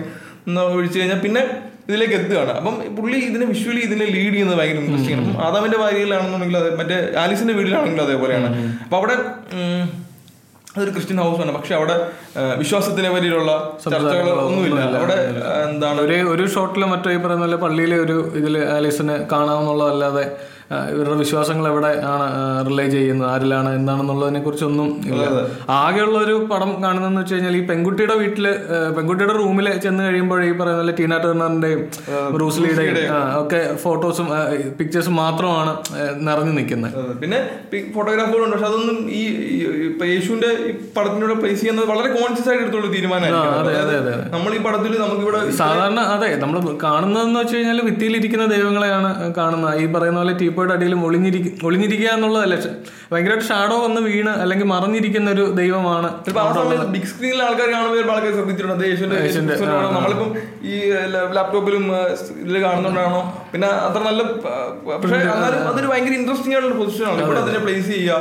എന്ന് പറയുന്നത്. അതായത് ഈ താഴെ വേണമെന്നുണ്ടെങ്കിൽ അപ്പം ഭയങ്കര കോൺഷ്യസ് ആയിട്ട് ഞാൻ പുള്ളിക്കാരന്റെ പുള്ളിക്കാരന്റെ എന്താണ് ഇപ്പം നമ്മുടെ വാസന്തിയുടെ വീട് കൺസ്ട്രക്ട് ചെയ്തിരിക്കുന്ന ആൾ ഭയങ്കര കോൺഷ്യസ് ആയിട്ട് ഭയങ്കര മെറ്റിക്കുലസ് ആയിട്ടാണ് അതിനെ ഡിസൈൻ ചെയ്തിരിക്കുന്നത്. അതിന്റെ ഭാഗങ്ങൾ ചൂസ് ചെയ്തിരിക്കുന്നത്. തിരിച്ചൊന്ന് തിരിച്ചൊന്ന് ഇരകളിലോട്ട് വന്നു കഴിയുമ്പോൾ അന്ന് നമ്മളിങ്ങനെ കണ്ടുകൊണ്ടിരിക്കുന്ന സമയത്ത് നീ പറഞ്ഞൊരു കാര്യമുണ്ട്. ഇപ്പം എല്ലാവരുടെയും ഒരു ഹെഡ് ലെവലിൽ തന്നെയാണ് ഇരകളിലെ വീടുകളിലെ ഫോട്ടോസും കാര്യങ്ങളും എല്ലാം നോക്കി കഴിയുകയാണെങ്കിൽ പ്ലേസ് ചെയ്തിരിക്കുന്നത്. ഫ്രെയിമുകളിൽ ഫോട്ടോ ഫ്രെയിമുകളെല്ലാം ഇരിക്കുന്നതെന്ന് വെച്ചാൽ ഇപ്പം തിലകം നിൽക്കുകയാണെങ്കിൽ അയാളുടെ അല്ലെങ്കിൽ കഥാപാത്രത്തിന്റെ ഹെഡ് എവിടെ തീരുന്നു അവിടെ തന്നെ ആ ഫോട്ടോയുടെ ഇതും തീരുന്നു. അല്ലെങ്കിൽ അത്രയും ആയിട്ട് കമ്പോസ് ചെയ്തിരിക്കുന്നു എന്ന് പറഞ്ഞൊരു ഇൻട്രസ്റ്റിംഗ് ആയിട്ടുള്ള ഒരു കാര്യം ഉണ്ടായിരുന്നു. പിന്നെ എന്താണ് ഇപ്പൊ ഇരകളിനകത്താണെങ്കിലും ഇതേപോലെ തന്നെ ഈ യൂഷ്വൽ ക്യൂസ് അപ്പൊ ഇത് ഇവിടെ നിന്ന് ഇപ്പൊ നമ്മളിപ്പോ ആദാമിന്റെ വാരിയിൽ നേരെ ജമ്പ് ചെയ്ത് മറ്റൊരാളിലേക്ക് പോകണമെന്നുണ്ടെങ്കിൽ അവിടെ ആ വീടിന്റെ കൺസ്ട്രക്ഷൻ വേറൊരു രീതി അതെ. അത് കുറച്ചുകൂടെ സ്പേസ് ഒക്കെ ഉള്ള കുറച്ച് കുറുമ്പ് രണ്ട് നില വീടാണ്. അവിടെ തന്നെ എന്താ ഇയാൾക്ക് ഒരു കാറുണ്ട് സർക്കാർ ഉദ്യോഗസ്ഥനാണ്. ഇയാൾ കുറച്ചുകൂടെ ക്ലർക്ക് എന്നുള്ള നിലയിൽ കുറച്ചുകൂടെ ഒരു അതെ അതെ ഒരു എന്താ അഡ്മിനിസ്ട്രേഷൻ ലെവലിൽ നല്ല രീതിക്ക് വർക്ക് ചെയ്യുന്ന ഒരാളാണ്. അപ്പൊ പുള്ളിക്ക് എന്താണ് അവിടുത്തെ രണ്ട് നില വീടാണ് രണ്ട് മുഖക്ക് രണ്ട് മുറി. പിന്നെ അവിടെ സ്പേസ് ഉണ്ട്. അവിടെ അതേപോലെ തന്നെ അവിടെ ഇതേപോലെ നമുക്ക് കാണാം. അൺനെസസറി അവിടെയും എന്താണ് ഈ ഇവർ തമ്മിലുള്ള ഫോട്ടോഗ്രാഫുകളൊക്കെ ആണെന്നുണ്ടെങ്കിലൊക്കെ ഭയങ്കര ഇപ്പൊ പുള്ളി ഫില്ല് ചെയ്യുക എന്ന് പറയുന്ന ഒരു പരിപാടിയുണ്ട്. നമ്മളിപ്പോ ഒരു ഒരു സ്ഥലം സ്പേസിൽ നമ്മൾ ഷൂട്ട് ചെയ്യാൻ പോകണം അപ്പൊ ഇതിനെ റിച്ച് ആക്കാൻ നമുക്ക് പ്രോപ്പർട്ടീസ് വെച്ച് ഫില്ല് ചെയ്യാം. ആ പരിപാടി പുള്ളി ചെയ്യാറില്ല. പുള്ളി ഇതിനെ വളരെ സ്പെസിഫിക് ആയിട്ട് ഇത് ഡിമാൻഡ് ചെയ്യുന്ന ആവശ്യം എന്നുള്ളതിനെ മാത്രം ഭംഗി കൊണ്ടുവരിക എന്നുള്ളതല്ല.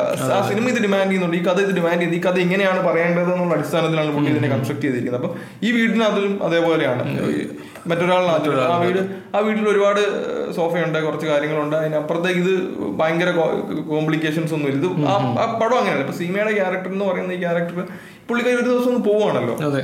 പുള്ളിക്കാരിക്ക് പ്രത്യേകിച്ച് പുള്ളിക്കാരിക്ക് പറയാനൊന്നുമില്ല. ഇതുകൊണ്ട് പോകുന്നു. പുള്ളിക്കാരി ആകെ പറയുന്നതെന്ന് പറഞ്ഞു കഴിഞ്ഞാൽ ഇതെന്താണ് എന്താണ് മൂട്ടിയുടെ ക്യാരക്ടർ ബാലമോഹൻ ചോദിക്കില്ല ഒരുപാട് വൈകിട്ടില്ല എന്ന് പറയുമ്പോൾ ഇപ്പൊ തന്നെ ഒരുപാട് വൈകി എന്ന് പറയുന്നതാണ് പുള്ളിക്കാരി അതുവരെ പറയുന്നത്. അല്ലാതെ പുള്ളിക്കാരി വേറെ ഒന്നും അതിനോട് ഒന്നും പറയുന്നില്ല. ഇപ്പം ആദാമിന്റെ ഭാര്യയിൽ നിന്ന് നമ്മൾ നേരെ മറ്റൊരാളിലേക്ക് ജമ്പ് ചെയ്ത് പോവുകയാണെന്നുണ്ടെങ്കിൽ അവിടെയും വീട് തന്നെയാണ്. അവിടെ എന്താണ് കൈമൾ എന്ന് പറയുന്ന കഥാപാത്രം സ്ട്രീം ചെയ്യുന്ന കഥാപാത്രം. ഇവരുടെ മക്കൾ രണ്ടുപേരും. രണ്ടുപേര്. അപ്പൊ ഇതൊരു എന്താണ് ഒരു മിഡിൽ ക്ലാസ് അയാൾ സർക്കാർ ഉദ്യോഗസ്ഥനാണ്. രണ്ട് നില വീട് കാറൊക്കെ ഉള്ള അവിടെ അവിടെ എന്ന് പറഞ്ഞാൽ അവിടെ കുറച്ചുകൂടെ സ്പേസ് ഉണ്ട്. അവിടെ അങ്ങനെയാണ് എന്നെ കൺസ്ട്രക്ട് ചെയ്തിരിക്കുന്നത്. എന്നാലും അവിടെയും എന്താണ് രണ്ടുപേർക്കും മക്കൾക്ക് രണ്ടുപേർക്കും മുറി അടുക്കള അവിടെ എന്ന് പറയുമ്പോൾ അവിടെ ഒരു ജോലിക്കാരിയുണ്ട്. അവർ കുറച്ചുകൂടെ ഈസിയിലും സൗകര്യത്തിലും ഒക്കെ ജീവിക്കുന്ന. നമ്മൾ അല്ലെങ്കിൽ ഇപ്പം അതിന്റെ നെറേറ്റീവ് തലത്തിൽ നമ്മൾ അതിനെ പറയുകയാണെന്നുണ്ടെങ്കിൽ അല്ലെങ്കിൽ അതിന്റെ ഒരു ആ കാലഘട്ടത്തിൽ ഈ പടം ഭയങ്കര ഇൻട്രസ്റ്റിംഗ് ആണ്. ആ സമയത്ത് എന്നുണ്ടെങ്കിൽ പിന്നെയും നമ്മളുടെയൊക്കെ ഇതിന്റെ ഭാഗമായിട്ടാണ് ഞാനാണെങ്കിലും ഇപ്പം മറ്റൊരാൾ കണ്ടത്. പക്ഷെ മറ്റൊരാൾ കണ്ടു കഴിഞ്ഞു കഴിഞ്ഞപ്പം ഭയങ്കരമായിട്ട് ഈ നമ്മൾ നമ്മളിപ്പം പറഞ്ഞ പോലെ ഭയങ്കര ഡാർക്ക് പരിപാടി എന്നൊക്കെ പറയുന്ന പോലെ ആലോചിച്ച് പോകും. നമ്മൾ ഒരു ഫാമിലി ഡ്രാമയിൽ ഇത്രയും കാര്യങ്ങൾ ഇൻക്ലൂഡഡ് ആണ്. ഇപ്പം ഇങ്ങനെ ഒരു സിനിമ എടുത്തു കഴിഞ്ഞാൽ ഇതിന്റെ ഒരു ഇതെന്താണ്? ഇപ്പം വാലിഡേഷൻ കിട്ടുന്ന സ്ത്രീ അല്ലെങ്കിൽ വാലിഡേഷൻ കിട്ടാതെ പോകുന്ന സ്ത്രീകളെ കുറിച്ചിട്ടുള്ളതാണ്. ഇത് ഭയങ്കരമായിട്ട് സ്ട്രൈക്ക് ചെയ്യുന്നൊരു ഫിലിമായിരുന്നു മറ്റൊരാൾ റിസർച്ചിന്റെ ഭാഗമായിട്ടാണ് കണ്ടത്. പിന്നെ ഇതൊരു ആ പൊതുബോധത്തിലുള്ള പൊതുബോധത്തിൽ ഐഡിയൽ മാരേജ് എന്ന് പറയുന്ന ഒരു പ്രശ്നവും ഇല്ലാത്ത ഭാര്യ ഭർത്താക്കന്മാർ അയാൾ മദ്യപിക്കുന്നില്ല അയാൾക്ക് വേറെ പ്രശ്നങ്ങളൊന്നുമില്ല. അയാൾക്ക് അയാൾ അയാൾ പേട്രിയാർക്കിൽ ആയിട്ടുള്ള ആൾ തന്നെയാണ്. അയാൾ എന്താണ് വേണി എന്തിനാ വേണീനെ എന്തിനാ ജോലിക്ക് വരുന്നതെന്ന് മമ്മൂട്ടിയുടെ സ്നേഹവിവാഹങ്ങൾ എന്തിനാണ്? സ്നേഹവിവാഹങ്ങളെല്ലാം പ്രശ്നങ്ങളിലെ അവസാനിക്കുന്നുള്ളൂ. അപ്പം പുള്ളിയുടെ ലൈഫിൽ സംഭവിക്കുന്ന അതേ കാര്യത്തെ പറ്റിയിട്ടാണ് ബാലന്റെ ക്യാരക്ടർ അവിടെ നിന്ന് പറയുന്നത്. മറ്റേ ആളുടെ വൈഫ് പോയി എന്ന് പറയുന്ന കാര്യം. പറയുമ്പോൾ പുള്ളിക്കാരൻ അതിനെ പുള്ളിക്കാരനെ ഏതൊരു ഏലിയൻ പുള്ളിക്കൊന്നും സംഭവിക്കില്ല. അവിടെ സംഭവിച്ച ഒരു കാര്യം എന്നുള്ള ഒരാളാണ് അദ്ദേഹം. അപ്പം പുള്ളി ത്രൂ ഔട്ട് പുള്ളി പുള്ളിക്കാരൻ എല്ലാവരോടും ഭയങ്കര ന്യൂട്രൽ ആയിട്ടാണ്. ആകെ കുറച്ച് ചിരിക്കുകയും സംസാരിക്കുകയൊക്കെ ചെയ്യുന്നത് ഈ മമ്മൂട്ടിയുടെ ക്യാരക്ടറിനോട് മാത്രമാണ്. ബാക്കി എല്ലാവരോടും ഒരു ന്യൂട്രൽ ആയിട്ടുള്ള സമീപനം ഭാര്യയോടാണെങ്കിലും ഒക്കെ അങ്ങനെയാണ്. അപ്പം പുള്ളിക്ക് പ്രത്യേകിച്ച് എന്താണ് പുള്ളിക്കാരിയാണെന്നുണ്ടെങ്കിൽ അപ്പം എനിക്കൊന്ന് ആ വീടിനെ കൺസ്ട്രക്ട് ചെയ്തിരിക്കുന്നത്. അതിങ്ങനെ പ്ലേ കുറച്ച് പ്ലെയിൻ ആണ്. വൈറ്റ് ആണ് അതിന്റെ കളറും ഒക്കെ. പിന്നെ എന്താണ് മറ്റേതുപോലെ വൈബ്രന്റ് ആയിട്ടുള്ള റെഡ് അങ്ങനത്തെ സാധനങ്ങളെല്ലാം ഒഴിവാക്കി. ഉണ്ട് അവിടെ അവിടെയൊക്കെ ഉണ്ട്. പുള്ളി എനിക്ക് എനിക്ക് അതിനോട് മറ്റേ റെഡിനെ യൂസ് ചെയ്യുന്ന ഭയങ്കര രസമാണ്. മറ്റേ എന്താണ് ആ ഡ്രൈവർ കഥാപാത്രം വരുമ്പോൾ ഒരു ചുമന്ന അപ്പൊ അത് ഭയങ്കരമായിട്ട് നമ്മൾ ഗിരീനെ ആദ്യം ഈ വണ്ടി കേടാണല്ലോ. വണ്ടി കേടാണ്. വണ്ടിയിലാണല്ലോ ഭയങ്കര പുള്ളി പുള്ളിക്കാരൻ എന്താണ് ആ സമയത്ത് നമ്മൾ മെക്കാനിക്കിനെ കണ്ട ആരോ ഒന്ന് ശരിയാക്കിയിട്ട് പോയി. ഇതിന്റെ ഒരു ഒരു പ്ലോട്ട് പോയിന്റ് പറയുന്നത് സീമയുടെ കഥാപാത്രം ഈ പറയുന്ന പോലെ ഒരു സ്വന്തം ജീവിതത്തിൽ വരുന്ന മടുപ്പ് കാര്യങ്ങൾ തോന്നി മടുപ്പ് കാര്യങ്ങളാണോ അവർക്ക് അറിയുന്നില്ല. നമുക്കത് ഡയറക്റ്റ് നമുക്ക് പറഞ്ഞു തരുന്നുമില്ല ആരെയും കൊണ്ടും അത് അഡ്രസ്സ് ചെയ്യിക്കുന്നതുമില്ല പക്ഷെ അവരുടെ ആക്ഷനിലൂടെ നമ്മളത് നമുക്ക് കുറെ കാര്യങ്ങൾ ഇങ്ങോട്ട് കൺവേ ചെയ്ത് തരുവാണ് കെ ജി ജോർജ്. അവരങ്ങനെ പോകുന്നു ഗിരിയുടെ കൂട്ടത്തിൽ പോകുന്നു പോയി താമസിക്കുന്നു. കരമനയുടെ കരമന ജന കൈമൾ എന്നുള്ള കഥാപാത്രത്തിന്റെ ഫുള്ള് പുള്ളിയുടെ ഒരു സ്വത്തം ഫുള്ള് തകരുന്നു. എന്ത് ചെയ്യണമെന്ന് അറിയാത്തൊരു പോയിന്റിൽ നിൽക്കുന്നു. അവസാനം ഭാര്യയെ കൊല്ലാമെന്ന് തീരുമാനിക്കുന്നു. പക്ഷെ അവസാനം അദ്ദേഹം അയാൾ തന്നെ ആത്മഹത്യ ചെയ്യുന്നിടത്താണ് സിനിമയുടെ ഇതിരുന്നത് അപ്പോൾ അത് ഈ ഗിരിയുടെ കഥാപാത്രത്തിനെ കൊണ്ടുവരുന്ന നമ്മൾ ആദ്യം കാണുന്ന ഇപ്പം ഈ പറഞ്ഞ പോലെ ഒരു വണ്ടി ശരിയാക്കുന്നിടത്ത് കൈമളുടെ കഥാപാത്രം ചെന്ന് വീട്ടിലെ വണ്ടി കേടായിരിക്കുന്നു എന്ന് പറയുന്നു. അപ്പോൾ ഒരു മാരുതി കാറിന്റെ കാര്യം അയാൾ പറയുന്നു. പിന്നെ പിന്നെ പിന്നെ നമ്മൾ കാണുന്നത് ഇയാളെ പിന്നെ ഇയാൾ വന്ന് ആദ്യം വണ്ടി കൊണ്ടു ശരിയാക്കി നമ്മൾ കാണുന്നില്ല. ആ, പിന്നെ നമ്മൾ കാണുന്ന ഇയാൾ ഒരു ദിവസം സർപ്രൈസിങ് ആയിട്ട് നമ്മൾ കാണുന്നത് ചുമന്ന കാറ് പയ്യ പയ്യ വണ്ടിക്ക് അതിൽ നിന്ന് ഇറങ്ങി പോകുന്നപ്പോൾ ഗിരി നിൽക്കുകയാണ് ചുമന്ന ഒരു മാരുതി കാർ ആ സമയത്താണ് ഇവർ തമ്മിലുള്ള ലുക്ക് ഉള്ളത്. സീമയും ഇയാൾ തമ്മിൽ കാണുന്നു പരസ്പരം നോക്കുന്ന ഒരു സാധനം ഇയാൾ വെള്ളം കുടി കുടിക്കുന്നു അത്രേ ഉള്ളൂ. അത് കഴിഞ്ഞ് കഴിഞ്ഞാൽ പിന്നെ ഇതിനകത്തൊരു ക്യൂ എന്ന് വെച്ചാൽ മറ്റേ മുരളിയുടെ ക്യാരക്ടറും മമ്മൂട്ടിയുടെ ക്യാരക്ടറും ഇയാൾ ഓഫീസിൽ വന്നിട്ട് ഈ അഡ്വർടൈസിംഗ് ഏജൻസിയുടെ ഉദ്ഘാടനത്തിന്റെ കാര്യം പറയുമ്പോൾ ഇയാൾ ഫോൺ ചെയ്യും. ഫോൺ ചെയ്യുമ്പോൾ ഫോണിൽ ആരും എടുക്കുന്നില്ല. അതാണ് പിന്നീട് അപ്പോഴും നമുക്കറിയില്ല എന്താണ് അവർ പുറത്ത് പോയിട്ടുണ്ടാകുന്നുണ്ടെങ്കിൽ നമുക്കറിയില്ല. അതിനുശേഷം സർപ്രൈസിംഗ് ആയിട്ട് ഈ സ്ത്രീ പോയി. ഈ സ്ത്രീ ഇയാൾ ഒരു വൈകുന്നേരം എത്തുമ്പോൾ കുട്ടികൾ അവിടെ ഉണ്ട്. ഇയാളുടെ വൈഫ് അവിടെ ഇല്ല. വൈഫ് അവിടെ പോയെന്ന് ഒരു ധാരണയില്ല. ഇവർ അടുത്ത വീടുകളിൽ ചോദിക്കുന്നു. കുറച്ച് കഴിയുമ്പോൾ ഒരു പയ്യൻ വന്നിട്ട് പറയുന്നു ഇതേപോലെ. ഗിരിയുടെ കൂടെയാണ് പോയിരിക്കുന്നത് എന്ന് പറയുന്നത് അവിടെ ഈ ക്യാരക്ടറിന്റെ ഒരു ഉണ്ട്. പുള്ളിക്കാരി ആ വീട്ടിൽ നിൽക്കണം. അപ്പൊ നമുക്ക് മനസ്സിലാവും. വളരെ വ്യക്തമായിട്ട് പുള്ളിക്കാരിക്ക് അവിടെ യാതൊരു തരത്തിലുള്ള എന്താ യാതൊരു തരത്തിലുള്ള എൻഗേജ്മെന്റ് അവിടെ ഇല്ല. പുള്ളിക്കാരി പുള്ളിക്കാരുടെ കാര്യങ്ങൾ ചെയ്യുന്നു ജോലി ചെയ്യുന്നു അങ്ങനെ പോയിക്കൊണ്ടിരിക്കുന്നു ഭർത്താവിന് വേണ്ടിയിട്ടും മക്കൾക്കുമായിട്ടും ഈ പറയുന്ന പോലെ തന്നെ ജീവിക്കുന്നു എന്നുള്ളൊരു ഇത് മാത്രമല്ല അവരുടെ ആഗ്രഹങ്ങൾ എന്തൊക്കെ? അതൊക്കെ ഇപ്പം ഭർത്താവ് വന്നു കഴിയുമ്പോൾ മുണ്ടും ഷർട്ടും എടുത്ത് വെച്ച് കൊടുക്കുന്നു പോകുന്നു പുള്ളിക്ക് ചായയുമായിട്ട് വരുന്നു അത് കൊണ്ടുകിടുന്നു മക്കൾ വരുന്നു അതിനെ ഡീൽ ചെയ്യുന്നു. അങ്ങനെ അവരുടെ ഒരു ദിവസം കഴിഞ്ഞു പോകുന്നു ഇതേ സൈക്കിൾ അടുത്ത ദിവസവും റിപ്പീറ്റ് ചെയ്യുന്നു. പിന്നെ ഇതിനകത്ത് ഇപ്പൊ നമ്മൾ പറയുന്ന ഒരു പൊതുബോധത്തിൽ ഐഡിയൽ ഐഡിയൽ മാരേജ് എന്ന് പറയുന്നതിൽ വരുന്ന ഒരു സാധനമാണ് അതായത് എന്താണ് ഭർത്താവ് ഇയാൾക്ക് യാതൊരു കുഴപ്പമില്ല ഈ ഇവളെന്തിനെ ഇറങ്ങിപ്പോയ പേട്രിയാർക്കൽ സിസ്റ്റം നിലനിൽക്കുന്ന ഈ ഒരു കേരളത്തിൽ. അതെ അതെ. അപ്പം ഇന്ന് ആൾക്കാർ ചോദിക്കുന്നത് ഇപ്പോഴും ആൾക്കാരുടെ ഇടയിലുള്ള എന്തിനാണ് നല്ല പയ്യനല്ലേ എന്ന് പറയുന്ന ആ ഒരു വിഭാഗത്തിൽ ഇവിടുന്ന ആളാണ്. അപ്പൊ ഈ ഇവരുടെ ഇതിനകത്തിനും പിന്നെ പ്രീച്ചിങ്ങുകളൊന്നുമില്ല വളരെ ഇതിനെ കാണിച്ചിരിക്കുകയാണ്. പുള്ളിക്കാരിക്ക് ഒരു ഞാൻ പുള്ളി നമ്മൾ പറഞ്ഞു അതായത് അവിടെ എത്തുമ്പോൾ മമ്മൂട്ടിയോട് പറയുന്നത് അതായത് ഇപ്പൊ തന്നെ വൈകി പോയി എന്ന് പറയുന്നതാണ് പുള്ളിക്കാരുടെ ഒരു സ്റ്റേറ്റ്മെന്റ് അതിനകത്തിൽ പുള്ളിക്കാർ പറഞ്ഞത്. അതിനകത്ത് തന്നെ പിന്നെ ഈ ഗിരിയുടെ വീട്ടിലെത്തി കഴിയുമ്പോൾ ഇൻട്രസ്റ്റിംഗ് ആയിട്ടുള്ള ഇയാളുടെ ഒരു ഇയാൾക്ക് ഒരു അടുക്കളയുണ്ട്. ഭയങ്കര ചെറിയൊരു അടുക്കള. അവിടെ സ്റ്റവ് ഒക്കെ താഴെയാണ് വെച്ചിരിക്കുന്നത്. അവിടെ പുള്ളിക്കാരി ആദ്യം ഇരിക്കുമ്പോൾ ടോപ്പിഷ് ആയിട്ട് ഭയങ്കര കൺജസ്റ്റഡ് ആയിട്ട് അങ്ങനെയാണ് പുള്ളിക്കാരി പ്ലേസ് ചെയ്തിരിക്കുന്നത് പിന്നെ പിറ്റേ ദിവസം രാവിലെ പുള്ളിക്കാരി ചായ ഉണ്ടാക്കുമ്പോഴാണ് കുറച്ചെങ്കിലും പുള്ളിക്കാരി ഇരിക്കുന്നതിന്റെ ലെവലിലേക്ക് ക്യാമറ വരുന്നത്. അതും ഒരു സ്ലൈറ്റ് ഒരു ടോപ്പാണ് ഹൈ ആണ്. ഒരു നമ്മുടെ ഹൈ ലെവലിലേക്ക് പുള്ളിക്കാരി ഇരിക്കുന്ന ലെവലിനേക്കാളും ശകലം മുകളിൽ. പിന്നെ നമ്മൾ അയാൾ മറ്റേ ഒരു വേറൊരു പെൺകുട്ടീനെ അവിടെ കൊണ്ടുവരുന്നു അപ്പൊ പിന്നെ നമ്മളെ കാണുന്നുണ്ട്. ഇവർ ചായ ഉണ്ടാക്കുന്നത് ചായ ഉണ്ടാക്കാൻ നോക്കുന്നത് അപ്പൊ എന്തോ സ്റ്റൗ ഇവർ തീ കത്തിക്കുകയും ഒക്കെ ചെയ്ത് അപ്പോഴും ഇതേ നമ്മൾ ആംഗിളിലേക്ക് പോകും. പുള്ളിക്കാരിയുടെ പൊസിഷൻ എന്ന് പറയുന്നത് അതിനകത്ത് വലിയ ചേഞ്ച് ഒന്നും വന്നിട്ടില്ല. പുള്ളിക്കാരി പെട്ടെന്ന് ഇൻസ്റ്റിങ്റ്റീവായിട്ട് പുള്ളിക്കാരി ഒരു ഡിസിഷൻ എടുത്തു. അതിനകത്ത് പിന്നെ ഈ പുള്ളിക്കാരി പോയതിന് ശേഷമാണ് കരമന ജനാർദ്ദൻ ഇതേപോലെ അടുക്കള വരുമ്പോഴാണ് അടുക്കളയിൽ ഇതേപോലെ ഇയാളുടെ വേസ്റ്റും ടൂൾ വരും അപ്പോഴാണ് ഇയാളിവിടെ വന്നിട്ടുണ്ടാവാം. ഇപ്പൊ ഇയാളുടെ നേരത്തെ ബന്ധമായിരുന്നിരിക്കാം. അതിനെ കുറിച്ചൊന്നും അറിയുന്നില്ല. അത് പുള്ളിയും അപ്പോഴാണ് നമ്മളും അപ്പോഴാണ് അറിയുന്നത് തമ്മിൽ വീടിൽ വീട്ടിൽ ഒരുമിച്ച് ബന്ധപ്പെട്ടിരിക്കുക ഉള്ള കാര്യങ്ങൾ അവിടെ വെച്ചാണ് നമുക്ക് വരുന്നത്. അപ്പൊ പുള്ളീനെ സംബന്ധിച്ചിടത്തോളം പുള്ളി ഒരു ഐഡിയൽ മാനിയനാണ്. പുള്ളിയുടെ പ്രശ്നം എന്ന് വെച്ചാൽ ഇത് പുറത്തറിയോ എന്നുള്ളതാണ് പുള്ളിയുടെ പ്രശ്നം. പുറത്തെ ആൾക്കാർ അപ്പം അവിടെയും പുറത്തെ ആൾക്കാരുടെ വോയർസ് അത് ഭയങ്കര ഡീറ്റെയിലിംഗ് ഡീറ്റെയിൽഡ് ആയിട്ട് കാണിക്കുന്നുണ്ട് ഈ പറയുന്ന പോലെ. പുറത്തെ ആൾക്കാർ കളിയാക്കി ചിരിക്കുന്നു. അതേപോലെ ജഗതിയുടെ ക്യാരക്ടർ വരും. അവർ ആശ്വസിപ്പിക്കാനെന്നുള്ള വ്യാജേനെ കളിയാക്കാൻ വേണ്ടിട്ട് വരുന്ന രണ്ടുപേരാണ്. അപ്പൊ അവർ ഓൾറെഡി വന്നിട്ടുണ്ട്. ഇവരുടെ ഇയാൾ ഇയാൾ ഭയങ്കര സ്ട്രിക്റ്റ് ആയതുകൊണ്ട് തന്നെ ഭാര്യയ്ക്ക് ട്രാൻസ്ഫറോ റെക്കമെൻഡേഷൻ ചെയ്യുന്നില്ല. എന്ന് പറയുന്ന ഒരാൾ അവരവിടെ തിരിച്ചെത്തുന്നു. അപ്പൊ അതിനകത്തിലാണ് എന്താണ് ഈ ഈ പ്ലേസ്മെന്റ് അതുപോലെ തന്നെ ഈ സ്ത്രീ കഥാപാത്രങ്ങൾ ഇവർക്ക് അങ്ങനെ കുട്ടികളുണ്ട് ബാക്കിയുള്ള നമ്മൾ സിനിമകളിൽ കാണുന്ന പോലെ കുട്ടികളോട് അനാവശ്യമായിട്ടുള്ള അറ്റാച്ച്മെന്റ് കുട്ടികളാണ് അമ്മയാണ് എന്നൊക്കെ ഉള്ള പ്രീച്ചിങ്ങുകളൊന്നുമില്ല ഇവർ അവിടെ ആ സിനിമ ക്യാരക്ടർ അവരുടെ അവർ ആ മൊമെന്റിൽ അവരുടെ പോകാനുള്ള കാരണം അവരുടെ ഇൻഡിവിജ്വൽ എടുത്തിരിക്കുകയാണ്. എനിക്ക് ഇനിയും പറ്റില്ല. ഞാൻ ഗിരിയിലൂടെ പോവാണെന്ന് തീരുമാനിച്ചു പോകണം. അപ്പൊ അവിടെ നിൽക്കുകയാണ്. അപ്പൊ അവിടെ നിൽക്കുന്ന സമയത്ത് ഇവർക്ക് ഇനി തിരിച്ചു പോകാൻ വേറൊരു പൊസിഷൻ ഇല്ല. വേറെ സ്ഥലമില്ല? ഒന്നിൽ ഇവർ അവിടെ നിന്ന് ഇറങ്ങി പോയി കഴിഞ്ഞാൽ എവിടേക്ക് പോവാം? ഒന്നിൽ അവരുടെ വീട്ടിലേക്ക് പോവാം. അവിടുത്തെ അക്സെപ്റ്റൻസ് എങ്ങനെയായിരിക്കും? കാരണം പുള്ളിക്കാരി ഈയുടെ ഫാമിലി ഓഫ് കോഴ്സ് അതൊരു വെട്രിയാർക്കൽ ട്രഡീഷണൽ ഒരു കേരള ഹൗസ് ആയിരിക്കണം. അപ്പൊ പുള്ളിക്കാരുടെ ഒരു ക്യാരക്ടറും പുള്ളിക്കാരുടെ സ്വഭാവവും രീതികളും എല്ലാം വെച്ച് പുള്ളിക്കാരുടെ അപ്ബ്രിങ്ങിങ്ങും എല്ലാം അങ്ങനെ ആയിരിക്കണം അപ്പൊ നമുക്ക് അത് വ്യക്തമായിട്ട് മനസ്സിലാകുന്ന രീതിയിലാണ് ഇതിനെ കൺസ്ട്രക്ട് ചെയ്തിരിക്കുന്നത്. ഈ അതുപോലെ തന്നെ ഇപ്പം അവരുടെ മകളുടെ ക്യാരക്ടർ ഉണ്ട്. ഇപ്പൊ എനിക്കതിൽ ഇൻട്രസ്റ്റിംഗ് ആയിട്ട് തോന്നിയ ഒരു കാര്യം എന്ന് വെച്ച് കഴിഞ്ഞാൽ ഈ സിസ്റ്റത്തിന്റെ ഭാഗമാക്കാൻ ശ്രമിച്ചുകൊണ്ടിരിക്കുകയാണ് ആ കുട്ടീനെയാണെങ്കിലും ഇപ്പം ഒരു സമയം വരെ കരമന ജനാർദ്ദന കൈമൾ എന്നുള്ള കഥാപാത്രത്തിന് പേഴ്സ് എടുത്ത് കൊടുക്കുന്നു വണ്ടിയുടെ ചാവി എടുത്ത് കൊടുക്കുന്നതും എല്ലാം സീമയായിരുന്നു. പക്ഷേ പുള്ളിക്കാരി ഇതായി കഴിഞ്ഞതിന് ശേഷം അടുത്ത മകളെ പുള്ളി ഏൽപ്പിക്കുകയാണ്. നീ അച്ഛന്റെ പേഴ്സ് എടുത്തോണ്ട് വാ വണ്ടിയുടെ താക്കോൽ എടുത്തോണ്ട് വാ ഇത് അടച്ചിട്ടിട്ട് അകത്തിരിക്കുക. എന്നിട്ട് ഇവർ വീട്ടിലേക്ക് കുട്ടികളെ ഈ വെക്കേഷന്റെ സമയത്തേക്ക് വീട്ടിലോട്ട് പറഞ്ഞയക്കാൻ നേരത്തെ അമ്മ സീമയുടെ കഥാപാത്രം ഉപയോഗിച്ചുകൊണ്ടിരുന്ന സ്വർണവും സാധനങ്ങളെല്ലാം വെച്ച് മകളെ ഏൽപ്പിക്കുന്നു. ഇത് നീ പോയി അമ്മൂമ്മയുടെ ഏൽപ്പിക്കണം എന്ന് പറഞ്ഞപ്പം എങ്ങനെ ആ- കുട്ടീനെ ഇതിന്റെ ഒരു ഭാഗമാക്കാൻ ശ്രമിക്കുന്നു. ഇപ്പം സീമ പോയ സ്ഥലത്ത് ഈ രജനി ഇവരുടെ മകളുടെ കഥാപാത്രം ഉണ്ട് അവിടെ ഈ ഈ പറയുന്ന കാര്യങ്ങളെല്ലാം ചെയ്തു കൊടുക്കാനുള്ള അപ്പം സിസ്റ്റ- സിസ്റ്റത്തിന് വേണ്ടിയിട്ട് ഗ്രൂം ചെയ്തുകൊണ്ടിരിക്കുകയാണ് അടുത്ത ആളെയും എന്നുള്ളത് ഈ ഒരു സൈക്കിൾ നിൽക്കുന്നില്ല ഇത് പൊക്കോണ്ടിരിക്കുന്നേ ഉള്ളൂ എന്നുള്ളത് വ്യക്തമായിട്ട് ഈ ഇതിന്റെ അകത്ത് ഈ ആദാമിന്റെ വാരികലിന്റെ അകത്ത് മറ്റേ മകന്റെ കഥാപാത്രം ഗോപിയുടെയും ഭരത് ഗോപിയുടെയും ആലീസിൻ ശ്രീവിദ്യയുടെയും അച്ഛന്റെയും അവരുടെ മകന്റെ കഥാപാത്രം തിരിച്ചു വന്നു കഴിയുമ്പം ഗോപി ഭയങ്കര ഇൻട്രസ്റ്റിംഗ് ആയിട്ട് പറയുന്നുണ്ട്. "ആ, നീ പോയി പഠിച്ചാൽ മതിയല്ലോ. അവളെ മകളുണ്ട്. മകളും മകനുമാണ് ഇവർക്കുള്ളത്. അവളെ പഠിപ്പിക്കാനൊന്നും വിടേണ്ട കാര്യമില്ല. അവളെ എന്താണെങ്കിലും കെട്ടിപ്പോകില്ല നീ വേണം പഠിച്ച് അച്ഛന്റെ ബിസിനസ്സും കാര്യങ്ങളെല്ലാം നോക്കാൻ ഇപ്പം ഭയങ്കര ഭയങ്കര നിലനിന്നുകൊണ്ടിരുന്ന സിസ്റ്റം എന്തോ അതിനെ അങ്ങനെ തന്നെ റെപ്രസെന്റ് ചെയ്യുന്നു. അതിന്റെ വാൺസും നീഡ്സും എന്തൊക്കെയാണ് കഥാപാത്രങ്ങൾ? പ്ര- പ്ര- പ്രത്യേകമായിട്ട് സ്ത്രീ കഥാപാത്രങ്ങളുടെ ഡിസൈറുകളും അവരുടെ വാൺസും അവരുടെ നീഡ്സിനെയും അഡ്രസ്സ് ചെയ്തുകൊണ്ട്. ഇപ്പം മറ്റൊരാളിലാണെങ്കിലും സീമയുടെ വാൺസിനെയും നീഡ്സിനെയും അഡ്രസ്സ് ചെയ്യുന്നുണ്ട്. പക്ഷേ അവിടെ നിൽക്കുന്ന ഒരു സീമയുടെ കഥാപാത്രം അവിടെ നിൽക്കുമ്പോൾ തന്നെയാണ് അടുത്ത സൈഡിലെ ബാലനും വേണിയും മമ്മൂട്ടിയും ഉർവശിയും നിൽക്കുന്നത്. ഉർവശിയുടെ കഥാപാത്രം എന്ന് വെച്ച് കഴിഞ്ഞാൽ ഭയങ്കര നമ്മളിപ്പം പറയുന്ന പോലെ ഭയങ്കര ബോൾഡാണ് ആൾ.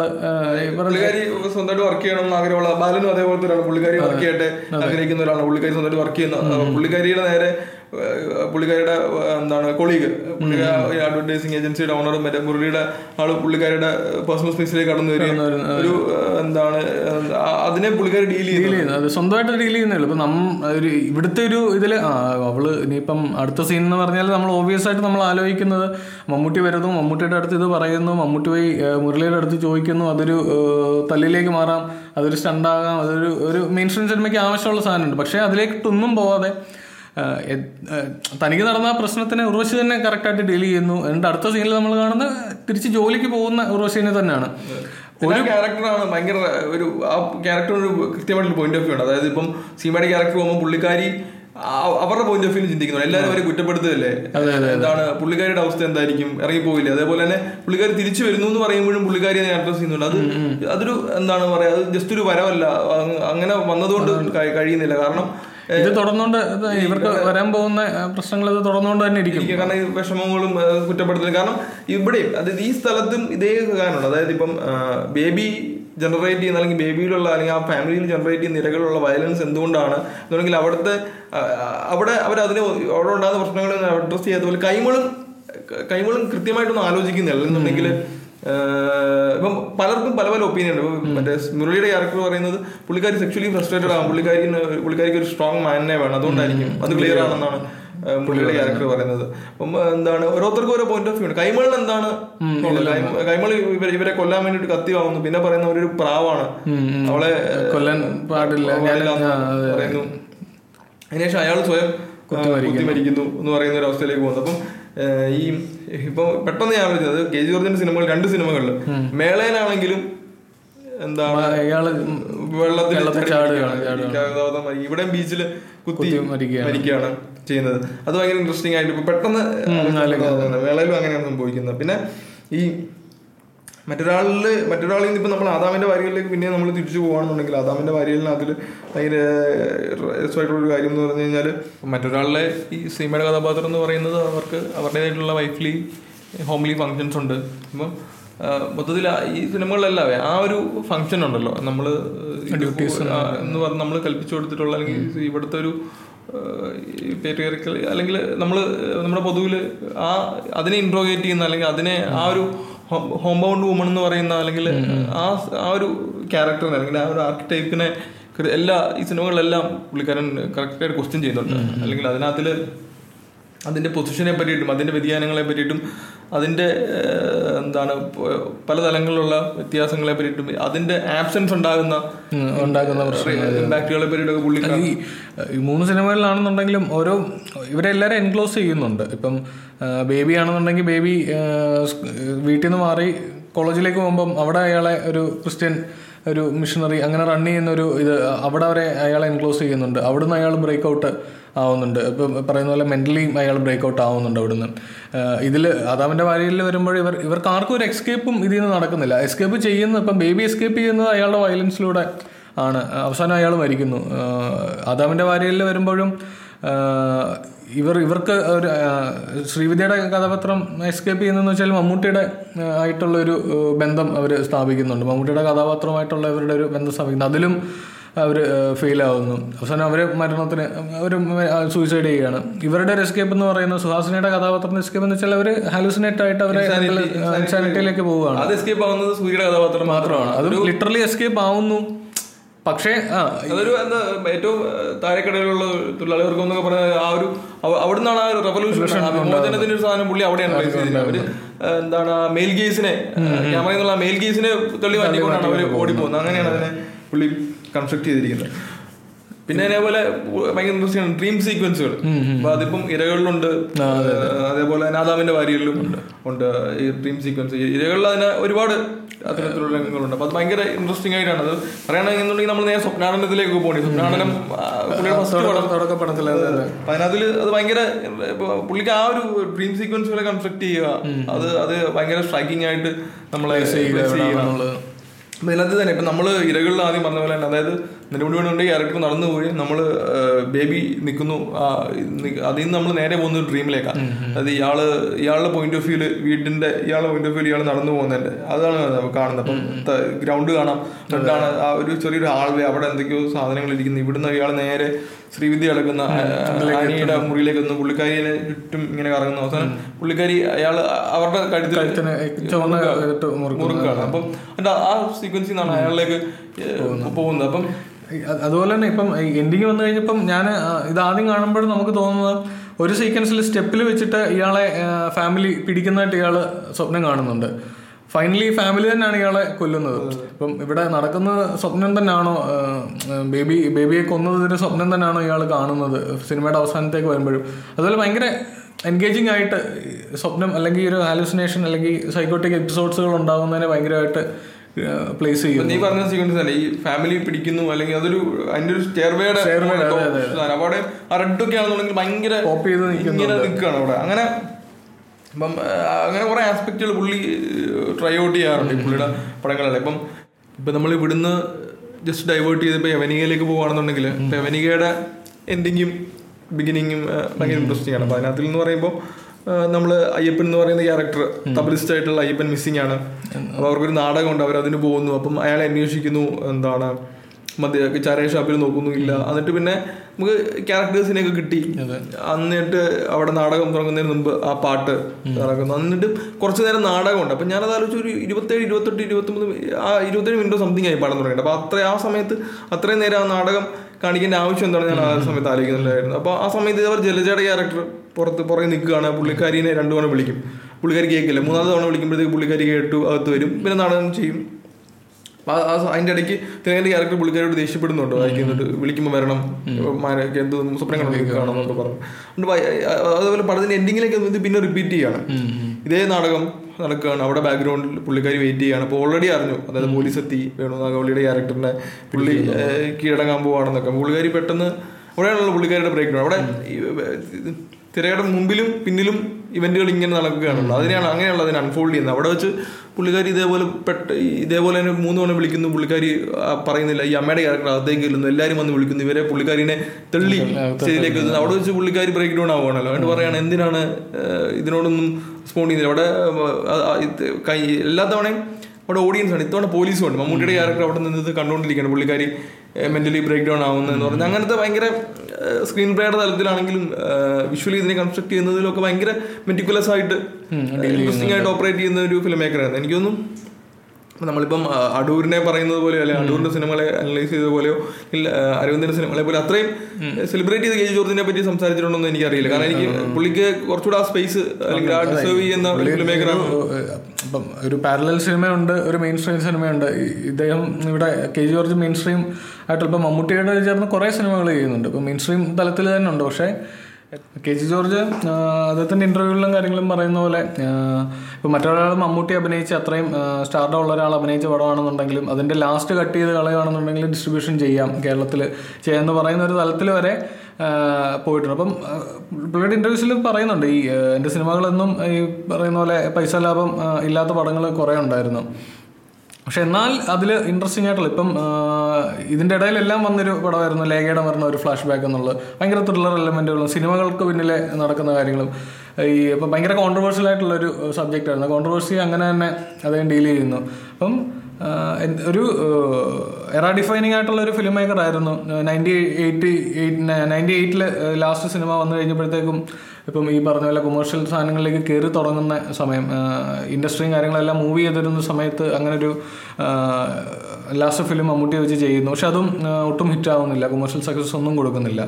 അതായത് അതെ ഇപ്പം പുള്ളിയുടെ ഈ ഇതുപോലെ തന്നെ പറയുന്നുണ്ട് ഇപ്പം നമ്മൾ ചില ആസ്പെക്റ്റുകൾ ഇപ്പം നമ്മൾ മിസ്സായിട്ടുള്ള ചില കാര്യങ്ങൾ നമ്മൾ കൊമേഴ്ഷ്യൽ മെയിൻ സ്ട്രീം സിനിമകളിൽ നമ്മൾ കാണാതെ ചില കാര്യങ്ങൾ ഇപ്പം ഇപ്പം നമ്മൾ ആദാമന്റെ വാരി ഇതിൽ തന്നെ ശ്രീവിധിയുടെ ക്യാരക്ടർ മമ്മൂട്ടിയുടെ ക്യാരക്ടറിനോട് ഷർട്ട് അഴിക്കാൻ പറയുന്നത് പുള്ളിക്കാരി ഷർട്ട് അഴിക്കുന്നത് നമ്മളൊരു എന്താണ് അതുവരെ ഇപ്പം ഞാൻ ഈ പടം ആദ്യമായിട്ട് കാണുമ്പോൾ അന്ന് ഈ സിനിമയിൽ സ്ത്രീ എന്താണ് പുരുഷന്റെ സൗന്ദര്യം ആസ്വദിക്കാൻ പറയുന്നു എന്ന് പറയുന്നൊരു സീൻ ഉണ്ടായിരുന്നു എന്ന് പറയുന്നൊരു ഞാൻ ആ സമയത്ത് ഫസ്റ്റ് ആദ്യമായിട്ട് ആദാമന്റെ വാരി കണ്ടപ്പോൾ ഒരു ബാബു അല്ല ബാബു ഫാക്ടർ ആയിരുന്നു ഇങ്ങനെ അതേപോലെ തന്നെ നമ്മുടെ ഈ സുഹാസിനിയുടെ ക്യാരക്ടർ എന്റെ അമ്മായിച്ചൻ പുള്ളിക്കാരൻ വരുന്ന ആ ഒരു സീക്വൻസ് ഉണ്ടല്ലോ.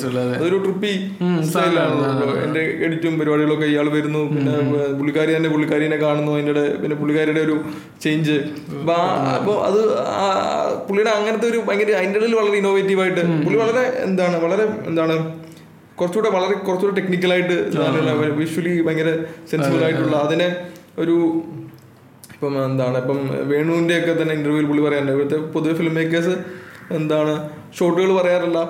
അവർക്ക് വേണ്ടത് ഇതാണെന്ന് പറയുമ്പോൾ കെജി കെ ജോർജ് കുറച്ചുകൂടെ ആ, കൃത്യമായിട്ട് അതായത് പുള്ളി ആ- ആ ആക്ടേഴ്സിനോടൊക്കെ ഡീൽ ചെയ്ത് ആക്ടേഴ്സിന് ആ സ്പേസ് കൊടുത്ത് സിനിമ മമ്മൂട്ടി ഒരു ഇതിൽ മറ്റേ പറയുന്നുണ്ട്. ഏറ്റവും കൂടുതൽ കണ്ട നന്നായിട്ട് ആക്ട് ചെയ്യുന്ന ഒരു ഡയറക്ടറാണ് ഞാൻ കണ്ടിരിക്കുന്നതിൽ ഏറ്റവും നല്ലൊരു ആക്ടർ ഡയറക്ടർ ആണ് കെ ജി ജോർജ് എന്നുള്ളത്. എന്താണ് വേണ്ടതെന്നുള്ള ആക്ട് ചെയ്ത് തന്നെ കാണിച്ചു തരും. അത് തന്നെ ഡിമാൻഡ് ചെയ്ത് അത് തന്നെ ക്യാപ്ചർ ചെയ്യുന്ന.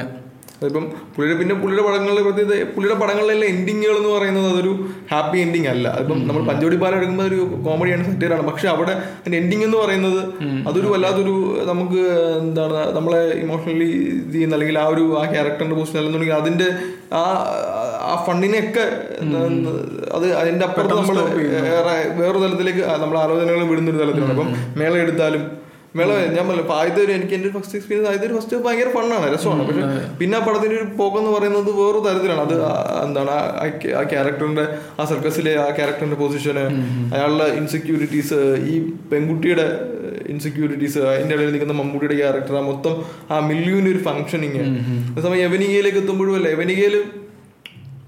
ഇപ്പോൾ ഒരു പോലീസുകാരൻ അന്വേഷിക്കുന്ന ഒരു കൊലപാതകനെ കണ്ടുപിടിക്കുമ്പോൾ ഉള്ള ഒരു തരത്തിൽ കൺക്ലൂഷൻ അല്ല ആ- ആ അവിടെ അയ്യപ്പൻ എന്ന് പറയുന്ന ആൾ മരിക്കേണ്ട ആൾ തന്നെയാണ്. വ- എന്താണ് എന്താണ് എന്താണ് ആ അയാൾ മരിച്ചതിൽ ആർക്കും കുറ്റബോധം പക്ഷെ അതിലേക്ക് എൻഡ് ചെയ്യുന്ന സമയത്ത് വേറൊരു തരത്തിലല്ല ഒരു കൊലപാതകനെ കണ്ടുപിടിച്ചിട്ടില്ലല്ലോ അത് വേറൊരു തരം മോസ്റ്റലി നമ്മൾ ഈ എന്താ ഈ ജലജയുടെ ആണെങ്കിൽ വേണുനാഗുളിയുടെ ക്യാരക്ടറിന്റെ അവരുടെയൊക്കെ ഇതിൽ പോയിന്റ് ഓഫ് വ്യൂലേക്ക് നമ്മളെ ഇറങ്ങിച്ചല്ല. അല്ലെങ്കിൽ അതിനെ നമ്മൾ വേറൊരു കാഴ്ചയിൽ നിന്ന് കാണുന്ന ഒരു കല പുള്ളി പിടിച്ചിട്ടുണ്ട് അതിപ്പം മറ്റൊരാളുണ്ട് ഈ കണ്ണിക്കൂടി. ഈ കണ്ണിക്കൂടി ഭയങ്കര ഇൻട്രസ്റ്റിംഗ് ആയിട്ടുള്ള സിനിമയാണ്. നമ്മൾ അതിനെപ്പറ്റി ഈ ഇതിൽ അതിനെപ്പറ്റി സംസാരിച്ചിട്ടുള്ള അതിനകത്തും ഇതേപോലെ ഫീമെയിൽ ക്യാരക്ടറിന്റെ ഡെത്ത് തുടങ്ങുന്ന ഒരു അന്വേഷണമാണ് ഇവർ ആരാണെന്നുള്ളതും അവിടെയും ഈ ഇതേപോലെ തന്നെ എക്കണോമിക്സും ഇതിന്റെ ഫങ്ഷനിങ്ങും മെയിൽ സ്ത്രീ പുരുഷ ബന്ധങ്ങളിൽ ഇതും എല്ലാം പുള്ളി കൃത്യമായിട്ട് എക്സ്പ്ലോർ ചെയ്യുന്നുണ്ട്. അതേപോലെ തന്നെ ഈ സിനിമകളിൽ ഇതിന്റെ എൻഡിങ്ങുകൾ എന്ന് പറയുന്നത് ഭയങ്കര പുള്ളി ഒരിടത്ത് പോലും ഹാപ്പി എൻഡിങ് അല്ലെങ്കിൽ അത്തരത്തിൽ അല്ലെങ്കിൽ ആ സമയത്തെ നമ്മുടെ ആ സമയത്ത് ഈ സമയത്ത് ഒക്കെ നമ്മുടെ മെയിൻ സ്ട്രീമിൽ അല്ലെങ്കിൽ പോപ്പുലർ സിനിമയുടെ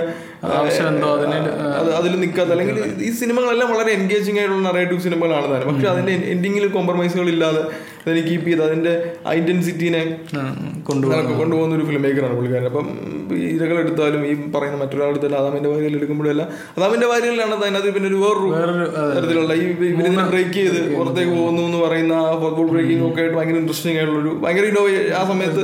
കെ ജി ജോർജ് ഒരു പറയാന്നുണ്ടെങ്കിൽ ആ ഒരു കാലഘട്ടത്തിലെ ഇപ്പൊ പുള്ളിയൊരു എന്താണ് ബെഞ്ച് മാർക്ക് അല്ലെങ്കിൽ റെവല്യൂഷണറി ഫിലിം മേക്കറാണ് നമുക്ക് ഇപ്പം മലയാള സിനിമ ഉള്ളിടത്തോളം കാലം പഠിക്കാൻ വേണ്ടി പഠിക്കാൻ എലമെന്റുകളുള്ള പുള്ളിയുടെ ക്യാരക്ടേഴ്സിന്റെ കൺസ്ട്രക്ഷനും പുള്ളിയുടെ പെർസ്പെക്റ്റീവ് ഭയങ്കര ഇൻട്രസ്റ്റിംഗ് തന്നെയായിരുന്നു ആ ഒരു കാലഘട്ടത്തിൽ. അപ്പം കെ ജി ജോർജിന്റെ ഇനിയും സിനിമകൾ അതായത് ഇപ്പം മേള പോലെ യവനിക മേള അല്ലെന്നുണ്ടെങ്കിൽ ലേഖയുടെ മനോഹര ഫ്ലാഷ് ബാക്ക് അതൊരു വേറൊരു സെറ്റ് ഓഫ് സിനിമകൾ തന്നെ നമുക്ക് അല്ലെങ്കിൽ പുള്ളിയുടെ തുടക്കത്തിലെ സ്വപ്നാടൻ ഉൾക്കടൽ.